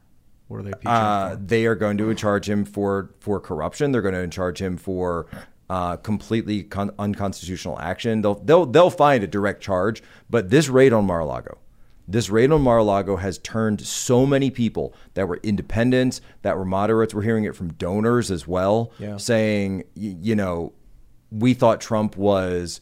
Um, just being, you know, off his not off his rocker. We thought he was crazy. We thought some of these things that he was saying were nuts and you just raided Mar-a-Lago. they just proved him right. Like you just proved him right. So it means that Trump will probably be the nominee now, Yep. right? There's like no question about that. And he's at, at this point, and I said this on Twitter the other day, Donald Trump will be the next president of the United States. All right. Jacob Cahill says, Today's my 38th birthday, and I can't think of a better gift to myself than a shout out from Tim and the gang. Thank you for creating the best live journalism show in the world. Much love. Happy birthday, Jacob. Thank you for watching and supporting the work we do. Nice job. Hope you have a good birthday, man. Somebody buy that man a pillow. My pillow. Buy him a pillow. I'd say buy him a drink for his birthday, but a pillow works as well. Seth Hauser says, after everything the Democrats have done, there should be no pardons for these criminals. They have done too much damage. If they go to jail, so be it. I mean, keep in mind that uh, look, I just sat in the courtroom when Steve Bannon was was on trial for this this paper argument um, that they were having about, which was also about separation of powers, this executive privilege. They put him on show trial. They they may put Steve Bannon in jail over Right. this, and so this is my response to Ian: is they're already putting Republicans in jail. That's how bad this is.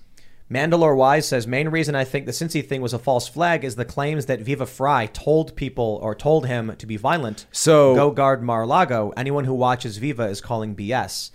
So That's just false. Viva never said that. Viva like passively read a comment where he's like, "Oh, I guess people are going to Mar-a-Lago," and But then, this guy posts like, "Viva Frei is saying things are happening." But if you watch the actual clip, and so USA Today wrote this uh, this so this attack Why are they piece on Viva? Viva? because the guy re- referenced him.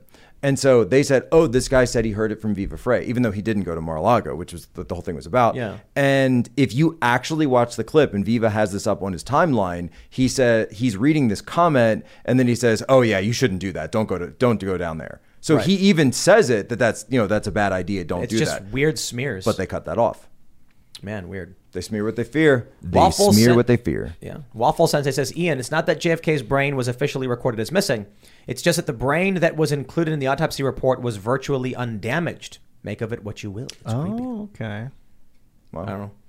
I don't know about all that Like, stuff. was man, it happened his well real? before I was alive. Like maybe it wasn't his brain. I think was the the, the theory. No, I was just in Dallas and I didn't go to the grassy knoll. Oh, have you been there before? Have you been to the Sixth Floor Museum? Negative. It's great. I haven't spent. I haven't spent much time in Dallas. Oh, Dallas is super cool. I love Dallas. I had. I was there. It was you know, CPAC, work, work, work. When you see back, it's hard because it's just like Yeah. you have to be somewhere all Oh, day long. You But were on Dallas Elijah, is a really great city. Elijah Schaffer's show. But you you teleprompted you televiewed in, didn't you? So I've done Elijah's show in person in the past, but then I was down for better discourse, so we had to go straight to that. And then yeah, when I did Elijah's show this week, I was on. That was from here, uh, from DC. Got it. And for some reason, they made me look like this golden bronze Adonis God? kind Yes. of thing. Well, it's hard don't know what to. going on. I mean, look at yourself. Yeah, no. All Well, for here, we apply the filter to make me look human. Mm-hmm. You were the fireman that Tim wanted earlier, right? That's true. Six It six. Kane- Tim was talking about me. Kane the Fourth says, need Liberty Prime if a war with China comes. I'm a big fan of Liberty Prime. What is that? From Fallout 3, it's a giant robot that the Americans built that, to fight communism. And as it like it's activated, it's just like communism is bad or yelling something like that. It's funny. Taiwan should just start mining the straits. Waffle Sensei says, I think the best course for China and Russia, who have been using ideological subversion to get us into civil war, is for Russia to fund the right, China to run the left, and both fund our destruction. So this was a Russian state TV said these their pundits said that um, a civil war was probably coming, and the only question is who, which side do they fund with an arm with weapons? Who do you think? I, I, I, who would Russia give weapons to? Obviously not Biden. If a civil war broke out, No, they Would- give it to like pro-communist. Russia and China would work together, and then you'd have think- Europe working we don't. against. We don't actually. We don't have to consider this because we we just found out that there was a there was a Russian-backed group down in Florida that just got totally rolled up, and it was a it was a group of black separatists, oh well, this is a good one. Selrin says, Jack, could you- completely Russian-funded. Jack, could you talk about Pizza Hut nationalism? I've been thinking about it a bit recently. How can we get back to those days? We've we've talked about that on the show before when I was on. I think that They had a salad bar. Yeah, so you had you had the salad bar. You had this this idea that Pizza Hut wasn't just a place that delivered pizza; that it was actually a communal space where you could go and spend time as as a kid. You had book it. You had, and then I had taken my kids to a Pizza Hut near where we lived, and it was just it was atrocious. It was There's- dirty and disgusting, and If it's a standalone building at all, at this point they're just like we're trying to get out of there. It's it's a strip mall. Pizza today is a strip mall. You walk up, you open the door. There's like two chairs, and you Yeah. order the food and you leave. Well, so this was it was an old Pizza Hut, Right. which is why I initially had thought it was a place you could go and sit. Let's bring it back. Let's make our own. Let's do it. We'll do it out here. We'll do it. We'll we'll we'll uh, we'll call it Pizza Shack. Pizza Shack. Done. Do- yeah. Done. And well, you had that idea. salad, and we'll you had that family. idea before. Do you remember your idea about? I forget if it was a hotel or a, a hangout spot, but it was like uh, the different living rooms from different eras. Yeah. Do you remember this idea? So uh, my an idea I've had for a while is to, uh, and, and, I mean, maybe we should just do it. And this is something that we might need like an investor for and a developer. You get a building and you create, uh, you get one bedroom uh, apartments, and you can get maybe what, should we do? Should we do like six of them? And you've got you go in one, and it's the 1990s. Everything in it will be stocked from the 90s, TVs from the 90s. When you turn the TV on, it's 90s TV. it's pre-programmed with like a specific date from the 90s, maybe like 1992 or something. Then you've got the 80s room, the 70s, the 60s, and the 50s. Did 92 have Urkel? I want Urkel. I don't think it had Urkel 92. Tim, 92, I need some- yeah, I need- talking I need Steve Ur- Ur- Little I need Family Ur- Matters? No, I need Urkel. Wait, so what is this? Is this is like a museum or is it like an Airbnb? Airbnb. It's, it's a hotel. It's like a hotel. The idea is that you could book a, a, a, a it's a theme hotel Mm-hmm. where Boutique hotel. yeah you you you'll, you'll be like I want to st- I want to be in the 90s and you'll go and there'll be like a radio you'll turn it on and we'll just pre-program everything to play on a loop so it's like live streaming basically If You you could order room service, do you only get snacks prepared from that era? Yes. right. And when you open the fridge, there will be like leftover with the same box from that era. You could Yeah. just call it eras. Yeah. Eras. We'd, we'd be sold out every night. I guarantee 100%. it. Oh yeah, it'd be like a different hotel every time you went. I got to imagine there's got to be a place in Vegas like this. It would be. Have they not I- done like, this already? I want to. St- I, I Yeah. want to be able to be like, I want to spend the night in the 70s. For example, look And at- there's like a vinyl player and there's like. I mean, look at eight-track. 50s diners, right? 50s diners are everywhere. Everybody loves these things. They're Yep. still popular today, and the most popular ones are the ones that best recreate the 1950s experience. Yeah, and then you know you have, but you'll also have like entertainment and news. So like if you're in the '50s place, you can turn the TV on and hear about like the, the politics of the day, civil rights stuff like that. The '60s, there's the moon landing. In the '90s, you have the fall of the Soviet Union, or you can just watch the honeymooners or something.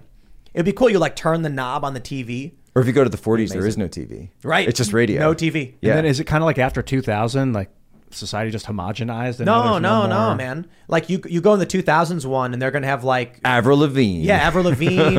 it's gonna have all that stuff. It's gonna have like a poster for Final Destination or whatever, and that's the movie that's on TV. And then we just have one room that's like a like a normal hotel room for today. Confirmed Steve Urkel was definitely around 92. Really? Yeah, you're going to get your Family Matters fixed. Wait, I Um, mean the person or the show? Well, Family Matters, the show. Okay. 89 to 97. Family Matters started in 89? wow What's That's that? What crazy. I that theme know that. song? We got to do this. So um, I, I have no idea how to start a hotel, you know, but it's an idea. So uh, someone should do it because I'd love to stay there. I don't know. We'll Right? totally do that. Amazing. Yeah, 90s, and you've got you've uh, No, but obviously for real, hey, got we your- should do a Pizza Shack. You've got your you've got Big League with, Chew in the with 80s one. Nintendo 64 all over the place. They've all got GoldenEye. Because what other game is there? Yeah, Yeah. GoldenEye. No, Rum- but for real, with we should Rumble legit. Donkey Kong Country I was was talking okay. about doing like a sandwich spot or something. Let's make a let's let's make a building like it's a rectangular building. You go in, it's got booth seating, it's got the pizza bar and salad bar in the middle, and we'll do a reading program with the local school. And if you're a local little league team, um, you know maybe you you get a discount or you eat for free All that or stuff. something. All that stuff. Yeah. we'll contact the local schools and we'll make our own book program. Yeah. Well, all of that stuff. The teacher will be like, read the book, and then you can get the thing and come in for a pizza. Instead of book it, we could call it book 'em. book them. but it is my thing. Like, you know, you talk about Pizza Hut nationalism and what we what we lost. Right. These, yeah, they were communal spaces. You went there when you would. I, I remember the you get the wheel or whatever for like reading books, and you get like a free donut, and you get like a free slice, of, like a free personal pizza. I read all those books too. Yeah. I always read those books My friends would be there. I'd show up. I'd be like, "Oh, it's my friends from school," because when, when they were handed out, because they were there too. That's what we need to bring back, man. Have, have you heard about my idea for Saturday morning cartoons? Negative. So we're looking for venues right now in eastern West Virginia. I love Mm-hmm. saying that. Yeah, yeah, yeah. Well, what we want to do is like gaming, skating, hangout spot, just whatever. But then on Saturday mornings, we want to play cartoons so that parents can bring their kids to hang out. There'll be like a breakfast buffet with like sausage, eggs, bacon, mm-hmm. pancakes, waffles. And the parents can hang out and talk to each other in the morning, and the kids all get to you know play games while watching these shows. And it's a way to create kind of like a secular community community event because it used to be the church, and I was like, not everybody goes to church. Some people still go to church, but a lot of people don't. Let's bring people together with Saturday morning cartoons. Not bad. And then it's also because And it also doesn't we, conflict with church. we right exactly. In fact, many people might actually decide meet people there and then decide to go. Or um, the big issue is the parents are involved in the content the kids will watch. So it's like you're not getting any of these weird shows from Disney or something. You're getting like the approved shows. I always love those goofy cartoons from like the 60s and 50s Disney where he's like, there's the narrator talking, like, and then he walks to figure out how to dig a hole. That's hilarious. One shovel thing at a time. Have you guys ever seen those old? Fantastic Disney. No Saint says Tim should do one segment every day using a VTuber model. Then he could have a fan art tag on Twitter. Yeah, what what if I had like uh, uh, an anime waifu VTuber and then I used a voice changer and just did a normal segment? So it was just like an anime waifu with like a sexy female voice t- telling you the news. I bet it would make way more money. People keep asking me for I, I keep getting hit up by these freaking weebs, man, and they all want my pillow waifus, and it ain't happening. it is not happening. No weeb. Go back to your crawl spaces. I don't know, man. Every freaking day, man. Okay. El Rojo Grande says, Tim, it seems pretty obvious to me what happened here. Trump declassified those documents, as he said. The Biden admin probably reclassified those documents to use a pretext to attack Trump. Is that yeah, it's not. Is how that allowed? works. No, I don't, yeah, I don't think that That's makes not how sense. that works. I think they're just fishing. You can't triple stamp a double stamp. You get it you know, it's Yeah. like it's like we're, it, I'm sorry. We're we're gonna we're gonna push our entire republic to the precipice of civil war over an argument about document markings. Really, really, because we know that's not what this is about, right? Can we can we all just can we just Donald drop Trump all to- that? I think they want Donald Trump to not be able to run for office. It's again. right. When you said de-Baathification, when you reference that, that's exactly what they're trying to do. They want de-Trumpification. Anyone who's associated with him, anyone in his family, anyone who gave him money, anyone who voted for him, anyone who's a public supporter, they want you gone. They want you erased. It's tantalizing, but reference the Ba'ath Party becoming the Taliban or joining the Taliban as a result of being barred from politics. Don't do it again because history does rhyme. Right, but um, the, the which is different from the deep state though. If you're a bureaucrat, maybe you should be elected. Maybe you should have to go through some Yeah. kind of public process to get these. Why shouldn't Dr. Fauci be someone that's subject to public review? And a freaking term All right. limit, man, of some sort. Yes. Chance Terry says, Jack, Tim, many thousands, including myself, are facing discharge over military COVID vaccine mandate. So Trump has talked about this. Please be our voice because we don't have one. We need your help. Our readiness is Look, being decimated. Trump has said this straight up, and that's the one thing where you have to say like, if if the vaccines are your issue, or if you have someone who's in your family, uh, if, if it's you, right? He's the only politician that I've heard anywhere in America, just total free money, say, if I'm elected, I will reinstate every single one of these members with back pay. Wow. And by the way, I would also say, because if you're on the enlisted side, you have time and grade promotions. I would hope that he would also add the time and grade promotions along with that, because every this we treat our troops like trash over this, like straight up trash. You joined the military, you raised your right. Hand. I'm a veteran. You raised your hand and you said, "I will do whatever my country asks of me," and then we're going to knock you out because you don't want to take something. No, that's it's it's one of the most just disgraceful moments of our entire. I mean, it reminds me of some of these, you know, the bonus army and some of these things. Even though the bonus army was kind of a commie plot, but you know, it, it's how can you treat serve actively serving members of our military like this? I don't understand it. Simulation says, in response to drafting females, aren't a, aren't a majority of military roles today support roles and non combat roles? Is it a majority? There's a lot. I mean, I. sup-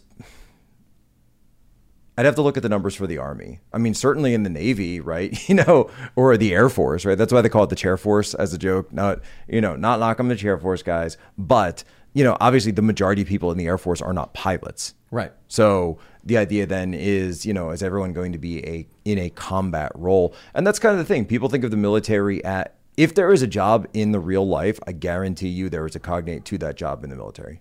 Caper 2X says, Jack, the female aviator died when her Tomcat lost an engine landing on the carrier. She waited too long to eject to give her WSO time to get out.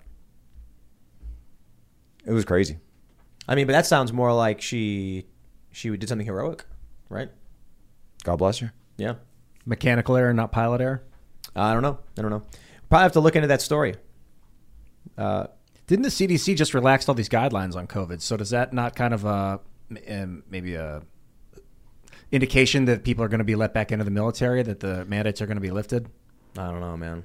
I mean, you haven't seen much uh, self awareness from this regime whatsoever. They don't care, right? They, they actually don't care that they've changed what they said. Denmark, by the way, just dropped the vaccine for under 18. So Denmark, they're doing away with it completely. Um, but you're you're not going to see any of that in the U.S. They're not they're not going to apologize for anything they've done. They don't think they did The anything other part wrong. was that thousands of military service members applied, followed. They said they were told if you apply for religious exemption, if you apply for medical exemption, we'll consider it, and their applications were rejected. They basically were told, we don't actually believe you. We don't believe that you hold these. Uh, it's of your values that you don't think this uh, vaccination is something that fits with your religious practice. Like that's a very hard pill to swallow to be told that we respect and defend religious freedom, except if you enlist in the mil- in the military and you don't want uh, uh, the COVID vaccine. It's just crazy. All right, Stephen B says, I'm a subscriber but never watch the after hour because I don't want to watch it on a lap on my laptop. Is there an app or something which it can be accessed on TV? If not, is there something in development? There is something in development. It's just uh I would love an app for that. Yeah, so we are working on they're called OTT apps over the top. Yeah. We want to get them on every TV, every smart TV, every smart service, and every phone. And want is uh, it's a powerful word. Doing, yes, but uh, it requires being able to hire a bunch of devs, finding good devs, getting the work done. We hired some people to start working on development, and then they abandoned it, and then the whole thing went sour. So we are like, it's it's one of the top priorities that we have. We've, because I tell this to Daily Wire guys too, like, dude, I need your app on my TV so I can watch it because I don't have Roku or anything. like that. I just have a smart TV. Mm-hmm. I turn it on and I'm like, I want to watch Daily Wire's movies. It's not easy to do, unfortunately, because I'm a fan. Same is true for us. We're working on it. and hopefully soon. But I don't know what soon me- soon means, man. But it is a top priority for us for sure. The jaded Kriegsman says, I think the problem is that a lot of civil servants who view their job as being to advise on policy and not make and not make policy, but the people who get promoted into management roles view themselves as policymakers and act as so. Yeah, look, I, I was I was I was in the civil service. I was a GS employee um, for Navy intelligence uh, on the civilian side, and 100 percent they believe they are the expert class. They believe they are the ones in charge. They believe that they are the ones who have the authority, and they're not. They're absolutely not. That's not our system. That never was supposed to be our system. And for anybody out there who's currently serving and real and you do see both right? You do see both in the gs and he's 100% right that it is it does come down to the management versus the employees. That if you're in the leadership track you view yourself as the policymaker and you go them and oh i'm going to tell this congressman i'm going to tell this president what I, what they should do as opposed to actually obeying the authority and just having respect for the authority and actual respect for the chain of command because when I served, I was under I was under Obama, right? But it didn't matter. You still respect the chain of command. All right. Bobcat says, Tim, do you remember the pizza buffet at Pizza Hut? That dessert pizza is something I would invade an entire country again to bring back. Which country make, has we, it? we can do a gag. Like I'm legit about. I really would want to open a, a pizza place like this. Finding a finding a building and everything. I'm totally down for. And we should we we should totally do commercials where it's like we invade a country to bring back Pizza Shack nationalism. Or do we? Can we invade the past? Yeah, yeah. Can we, yeah. can we, get a time machine? Yeah, we get a time machine. Everyone's like, "What are you doing? What's happening? Stand back, citizen." You got to go. You got to say something like, "It's gone wrong. We have to go back." It's all go wrong. You have to go back. Glasses. Right, right, here right. from the future Is that Harry for your Turtledove novel? pizza. Where we're going, we don't need rolls. Then we bring back the building, I guess. We bring back the, pizza. the dough with, that didn't have potassium bromate in it. Well, you'll you'll Yeah, be no, driving real, around. ingredients, man. Yeah, well, you'll be driving around now, and you'll see former Pizza Huts with like different color schemes and different Mm-hmm. names on them. But you look at it, and you're like, "That's a Pizza Hut, man. I don't care what signs on there. That's a Pizza Hut." My favorite Pizza Hut fact is that it was started by two Irish brothers who had never had pizza. I find that Really? hilarious. Oh yeah, yeah, yeah. They'd never had pizza. It was like a trendy food. It was coming over, but it is not authentic. It's either Pizza Hut or Domino's started with a French bread recipe. That's what they made their crust from. Really? Mhm. I could see that for Domino's. Uh, I just, I just want to let you guys know. I want to let you guys Domino's know. Like, I am, I am very upset with how Papa John's treated Papa John. But if you look at the ingredients of Domino's Pizza and Papa John's, no questions. Papa John's look ingredients are all way, way better. No, seriously. I think Pizza Hut puts Splenda in their crust. Oh. Fake sugar, like fake sweetener. Weird. Jeez. You look at Papa John's ingredients, it's like wheat, water. Did you ever and hear the story about his car? Yeah, yeah, yeah, yeah. Yeah, we had him on the He show. this, yeah. Oh yeah, yeah, Yeah. yeah, right, right, obviously. Found his car again. Man, that's, I love that that's story. amazing. I love that story about him because I get that. I totally and, and it wasn't he he didn't settle for the same make and model or even the same way. He said, "No, I want the car." Was it he sold his car when he was starting the business to Yeah, pay for yeah, it, and then he yeah. bought it when he succeeded? But he found it. He tracked. Uh, well, no, he's. I think he put up like a bounty for it, basically, and then tracked it. And somebody tracked it down, and and then he bought it off them. All right, let's grab one more here. The Bahamian Rainman says, Tim, I'm reading about how Sean Hannity is claiming that even if Trump goes to jail, he can still run for POTUS from the clink. Mr. Posobiec, do you know anything about this? Um, I mean, okay, from a legal standpoint, if you want to get into that, so the Constitution doesn't say anything. It is silent on the question of can a person who's been uh, convicted of a crime run for president, right? It's not in the Constitution. There are specific qualifications that are laid out in Article 2. Um, and it doesn't mention anything about crimes. It again because the founders trusted the people of the states. But there, there is uh, in the Fourteenth Amendment, I believe, if you wage insurrection. Insurrection, but you can be Yes. convicted of a felony and run for president. So If charge him with insurrection. In most states, Yeah. in I think every state, you can't be convicted of a felony and run for state office, but you can run for federal office and be convicted of a felony. And this, and this, by the way, that's that's another kind of back end thing they're trying to do. If, if they can't get him convicted, they're going to try to get him off the ballot anyway, or you know, can't get him in prison. Just keep in mind that all of these, you know, kind of scholastic arguments about this whole thing, it's and you know, I think Tim, you're right. I think I think that this this gets crazy way before it gets to that point, and I really don't want to go there. All right, last one. AC Yor says, I want a Donald Trump My Body pillow. Does does it have to be an anime my butt. No, you know what? No, Just regular just Trump no. giving a thumbs just no. up. Nope. Nope. All right, everybody, no. if you haven't already, would you kindly smash that like button, subscribe to the channel, share the show with your friends, and check out timcast.com for our After Hours Uncensored show Monday through Thursday. We are working on TV apps and a mobile app to get all to, so it's a lot easier. Um, we we've been have like we've been meeting about it consistently. We had an app in development, it fell apart, and the company fell through. Is not it's not easy to just build a company, but we're working on it. We will be there. We will get there. You can follow the show at Timcast IRL. You can follow me at Timcast. Jack, you want to shout anything out? Uh, yeah, just Human Events Daily. So we're coming up on Real America's Voice. Very excited to be there, be a part of that team. Uh, of course, it's available at Apple, Spotify, wherever you get your podcast. Just broke back into top 10 uh, of all Apple politics uh, podcasts. We're really excited about that.